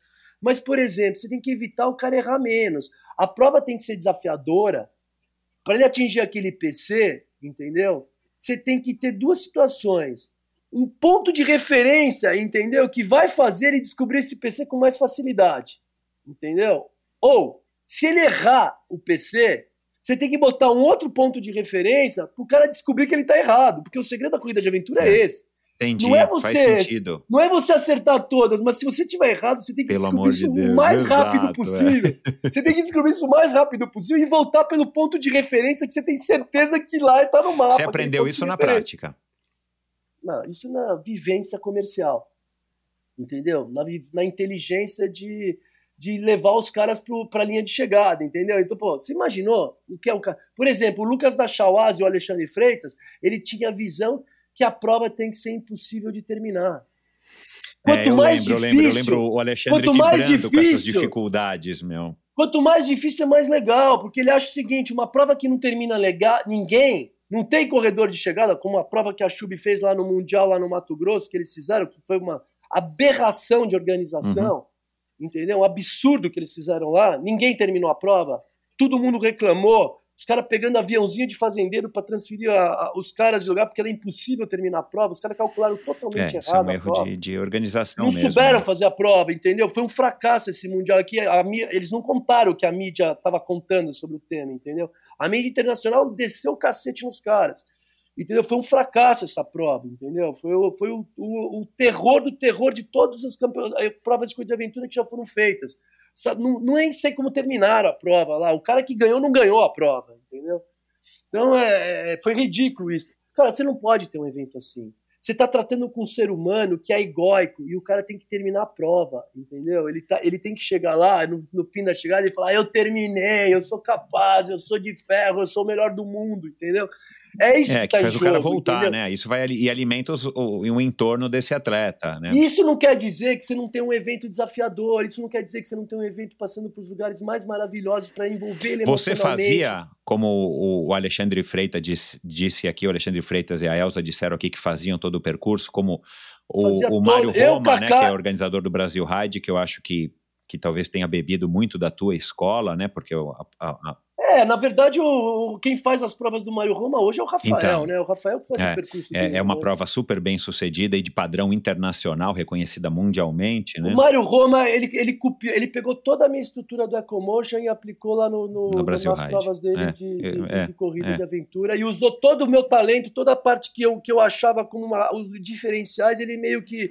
O Mário, o Mário Roma eu acho um cara É, muito até porque ele também é, ele é Roma. publicitário, né? Ainda tem essa outra questão, Exato, né? ele enxergou, ele enxergou as É. coisas, não exatamente como eu penso, mas eu acho que ele usou muito dos meus, dos meus atributos do, que eu coloquei nas, nas provas e ele sacou isso. E outra, muita gente da equipe dele era tudo, Ah, tudo eram? funcionário É. meu, entendeu? A maioria dos caras, entendeu? Os caras que cobram a, a mídia lá, os caras que fazem. É porque tem bastante similaridade, né? Muito embora Tem, ser tem. uma modalidade só é um pouco mais é fácil. monodisciplinar, é, monodisciplinar, é. só tem mountain bike, É. entendeu? É outro É. modelo. Ele, ele, ele fez o modelo lá do. do você fez a É, prova Cape lá é. lá, o, o Cape Epic, né? Então, é parecido. Mas Said, para a Parecido. gente terminando aqui, que o tempo já está batendo, se a gente puder é, escalonar de, um, de 0 a 10, é, e 10 sendo totalmente previsível todas as situações de uma prova de aventura perante a sua visão como organizador do EcoMotion, que é a tua experiência.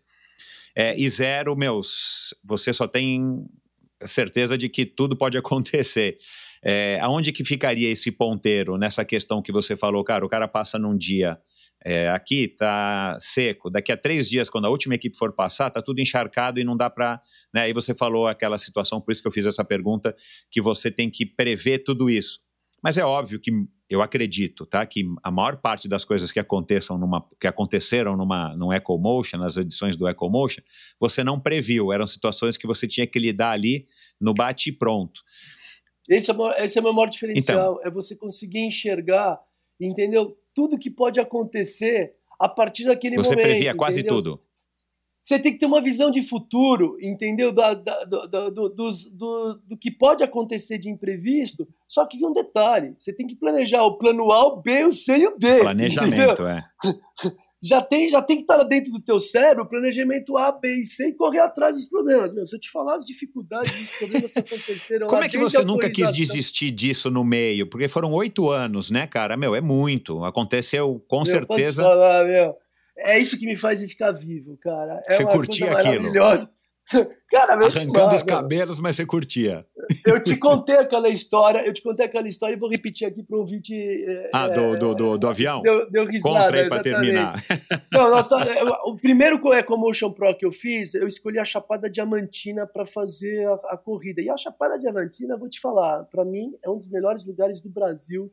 Foi uma das melhores provas que eu já fiz, foi maravilhoso. Porque o que, que acontece? Ele, ele, ele, ele muda o cenário a cada ciclo da prova. Então, por exemplo, você tinha lá um mini Pantanal, entendeu? Que é o Marimbus lá, você tinha uma região de montanha, meu, tem, meu, tem, tem caverna, tem água, tem cachoeira, tem rios de água branca, tem rios de água é, é, flat, entendeu? tem mountain bike de qualidade, meu, tem corrida bacana, meu, tem altas é, trilhas, entendeu? Em lugares, pô, a trilha do, do, do Pati, do Vale do Pati, meu, pra mim é a coisa mais maravilhosa do mundo, entendeu? Uma das trilhas mais lindas do mundo.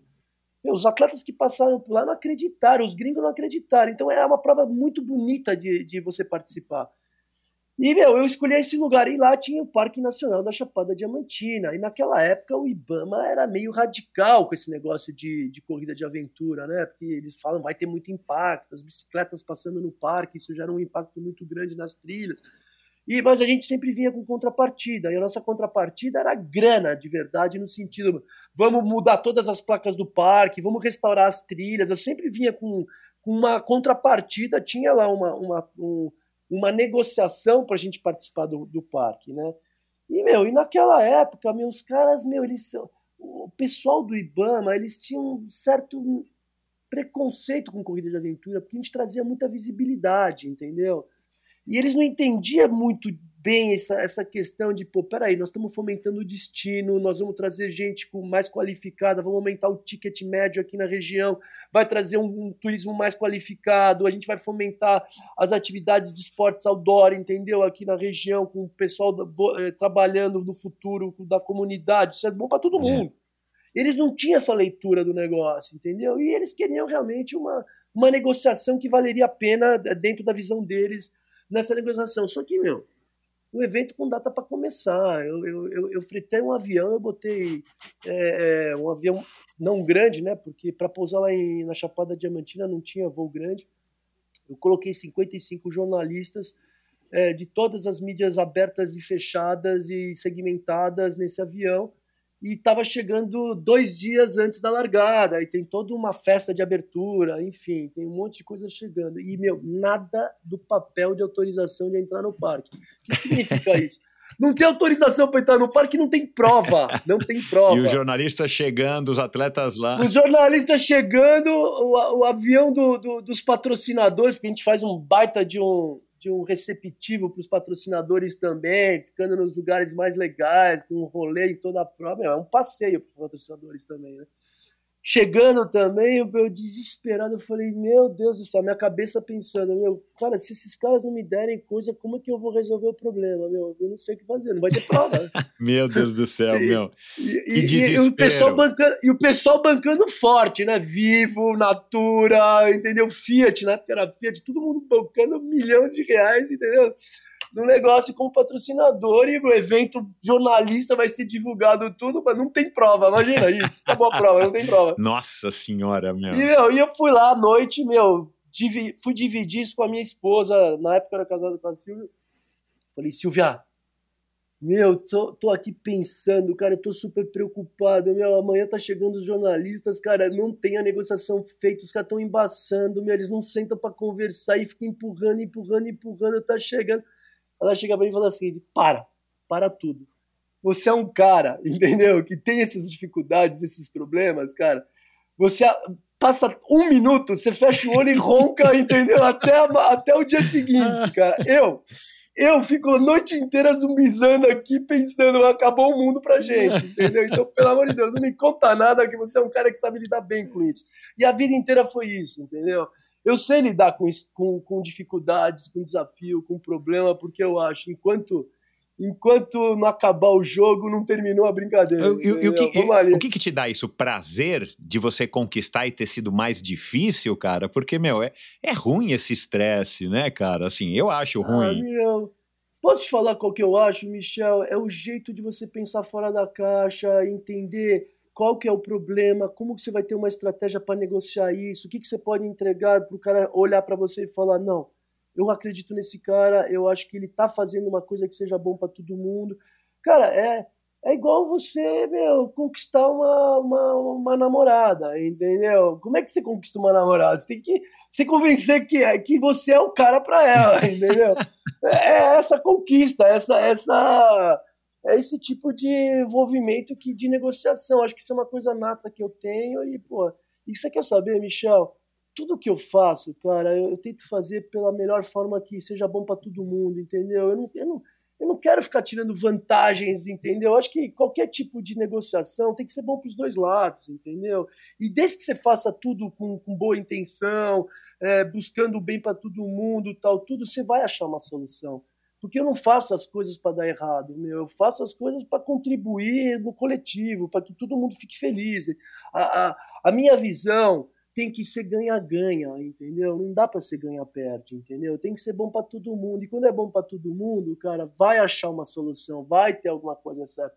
E se não achar solução, você vai achar uma outra alternativa que substitui essa solução. É assim a vida, nunca vai terminar. É aquela história da visão que eu falei no começo da nossa entrevista, cara. Você tem que olhar sempre o lado bom da história, entendeu? Se você olhar o lado bom da história, meu, sempre vai dar, vai dar certo, nunca vai dar errado. Você só vê o lado bom.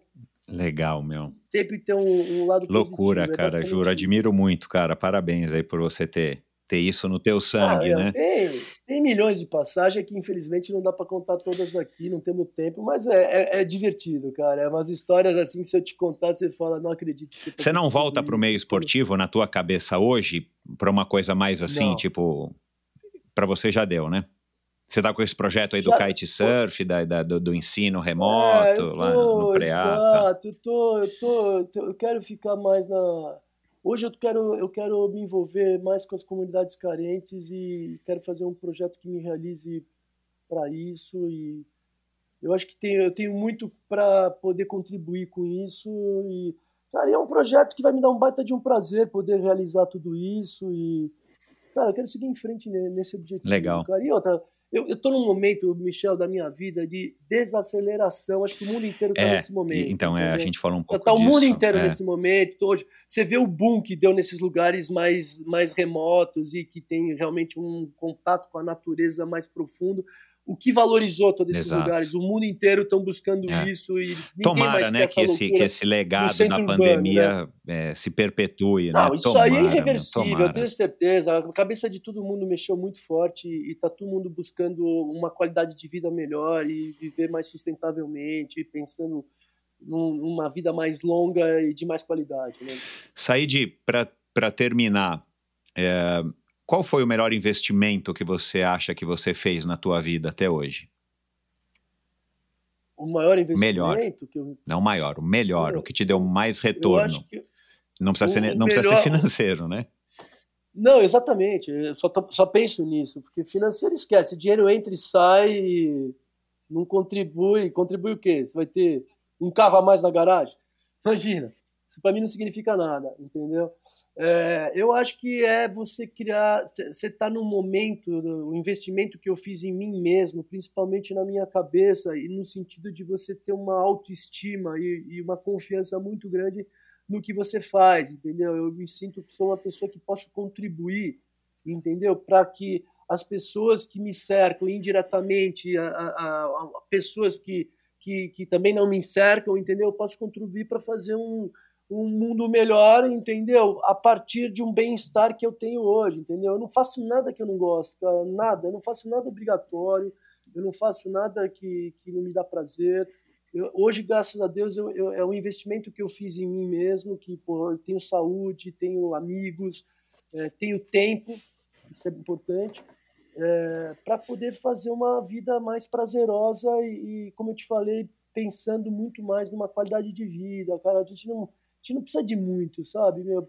Você pode ter uma vida simples, mas uma vida bastante eh, rica, entendeu? Sem No dúvida. de valores que você traz para você mesmo e, e para as pessoas que convivem do seu lado, Uhum. entendeu?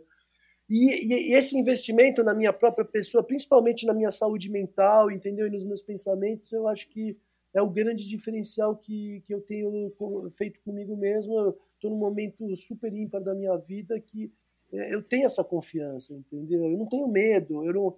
é, sabe, isso é uma coisa muito interessante, meu. Eu não, eu não tenho medo nas coisas que eu faço. Eu- Você fala assim, pô, você vai fazer isso, mas você não tem medo de dar errado? Não, eu não tenho medo de dar errado. Entendeu? Eu não tenho medo, porque se der errado, alguma coisa boa vai me contribuir para mim. entendeu? É isso. É, é, tem uma frase, eu já falei isso aqui algumas vezes, eu, eu ouvi isso do Paulo Lima, o editor da revista Trip. Tem uma Isso, frase isso, que ele diz que, que é atribuída ao Pedro de Lara, e eu não, Hum. não, não, não, não tenho como garantir que é ou não, mas enfim, o Paulo é uma fonte confiável, então eu vou aqui parafrasear a, a, o que ele já parafraseia do, do Pedro de Lara, que diz o seguinte: tem gente que é tão pobre, mas tão pobre que só tem dinheiro. Eu acho essa frase interessante e talvez hoje em dia, Tudo a ver, depois da pandemia, né, cara, é uma coisa que faça sentido, né? O cara é tão pobre, mas tão pobre que ele só tem dinheiro. Para ver como É a- a- aquele slogan é, da Mastercard né, também nunca fez tanto sentido, né, cara? Tipo, há Exatamente. coisas que o é. dinheiro não compra, de fato o dinheiro não compra. E quem vive, Exatamente. viveu os esportes, acho que tem um- um- uma visão um pouco mais privilegiada nesse sentido, através da vivência, das emoções.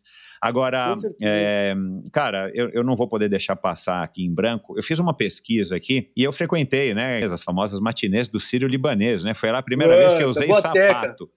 Boa teca. Cara, me disseram aqui que você era um pé de valsa ali, hein, cara? É, É, verdade, Said? bem, é. Participei, inclusive, dos, do- do- dos campeonatos de dança que teve. Verdade. Cara, e aí, é cara, e aí? De onde que veio? Mais, mais uma característica eh, surpreendente aqui do Said Hayat.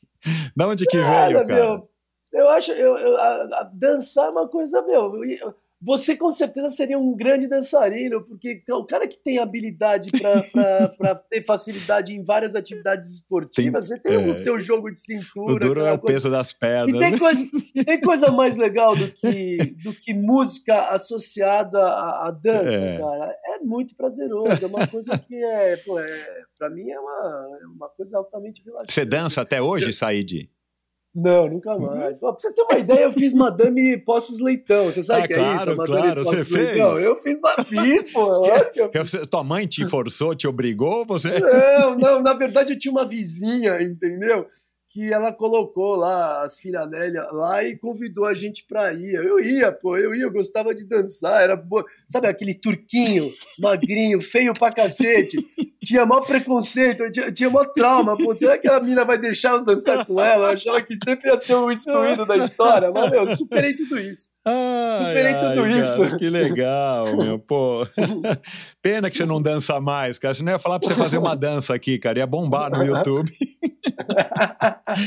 Saí de. Pô, fui bom nisso. Cara, é... pô, você não faz palestra? Quem quiser te contratar aqui, te ouvir, sabe que a audiência do Endorfina é gigantesca, né? Ah, então eu vou te contar uma. Você não faz cara, palestra, não passa teus contatos? Eu, não, eu vou, eu vou te contar uma que Você é, não ensina dança? Você... Não, eu vou te contar uma que você vai chorar agora. Eu mexo com logística, uhum. né?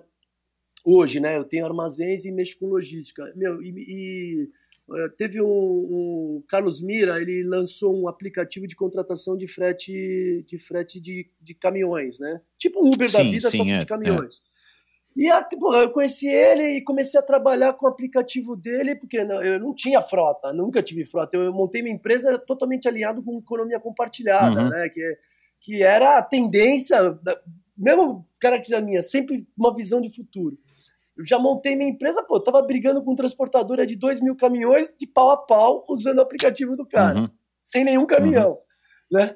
E, pô, ele, ele, tá, ele, ele é muito forte né, na logística, ele tem um case é, fantástico sobre isso, foi valorizado lá no, no Vale do Silício, enfim.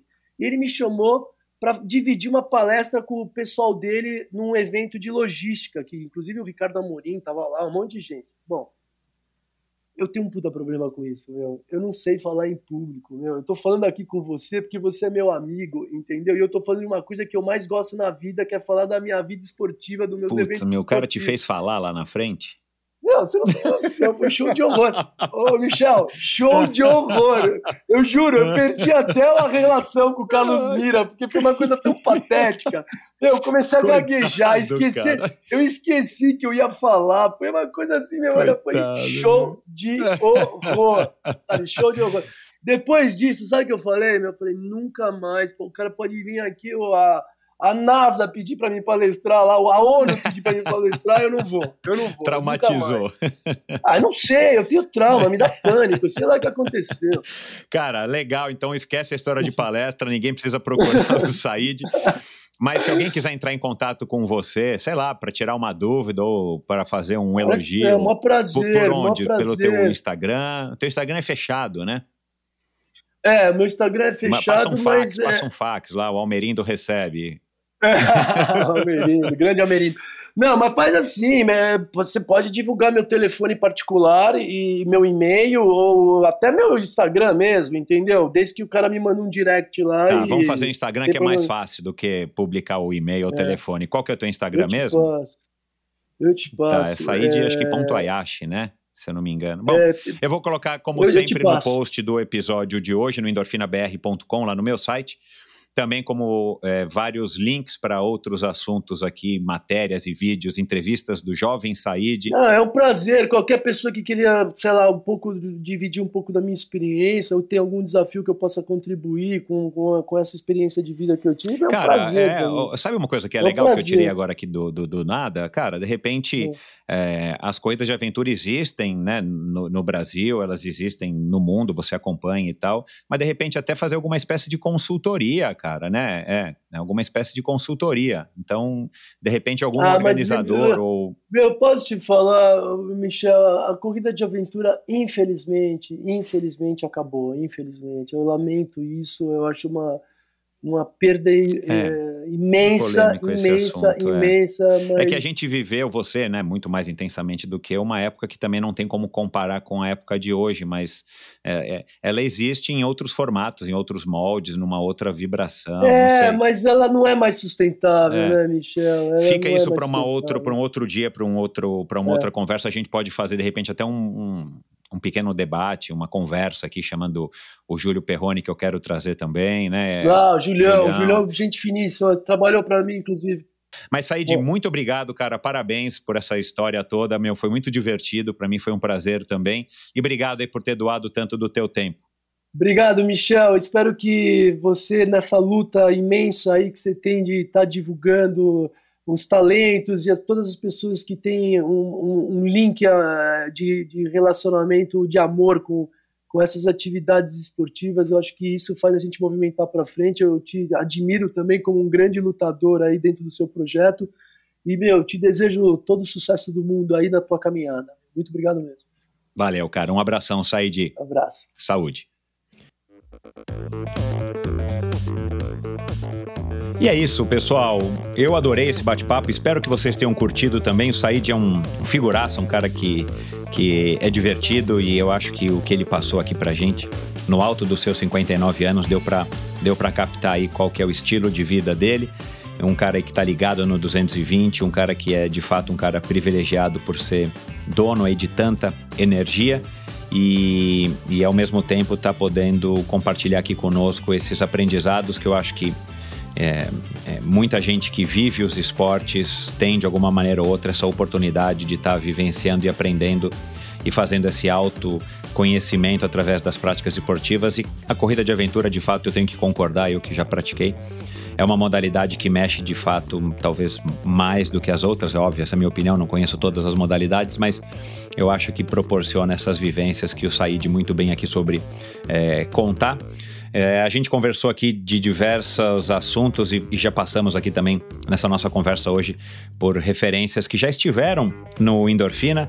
Eu vou citar aqui alguns: o Rafael Campos, o Alexandre Freitas, que foi o criador aí da EMA, o cara que trouxe as corridas de aventura para o Brasil a Chube Guimarães, a Camila Nicolau, a própria Camila Nicolau, é, a Rosita Belink, que também aí, é, que é casada com o Tomás, que criou aí várias imagens, que reportou aí várias provas das corridas de aventura no início, que também teve uma ligação aí com as corridas de aventura e, e agora mais recentemente com o Brasil Ride.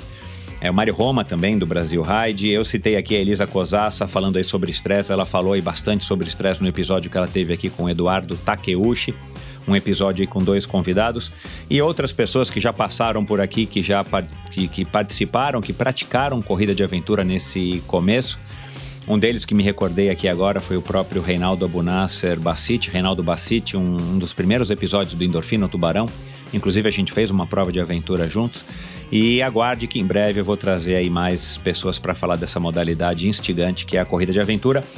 É, você acompanha, aliás, você pode então Fica aqui o meu, o meu lembrete, né? Entre em contato com o Said para deixar uma mensagem para ele se você é, se sente à vontade para fazer isso ou vontade de fazer isso.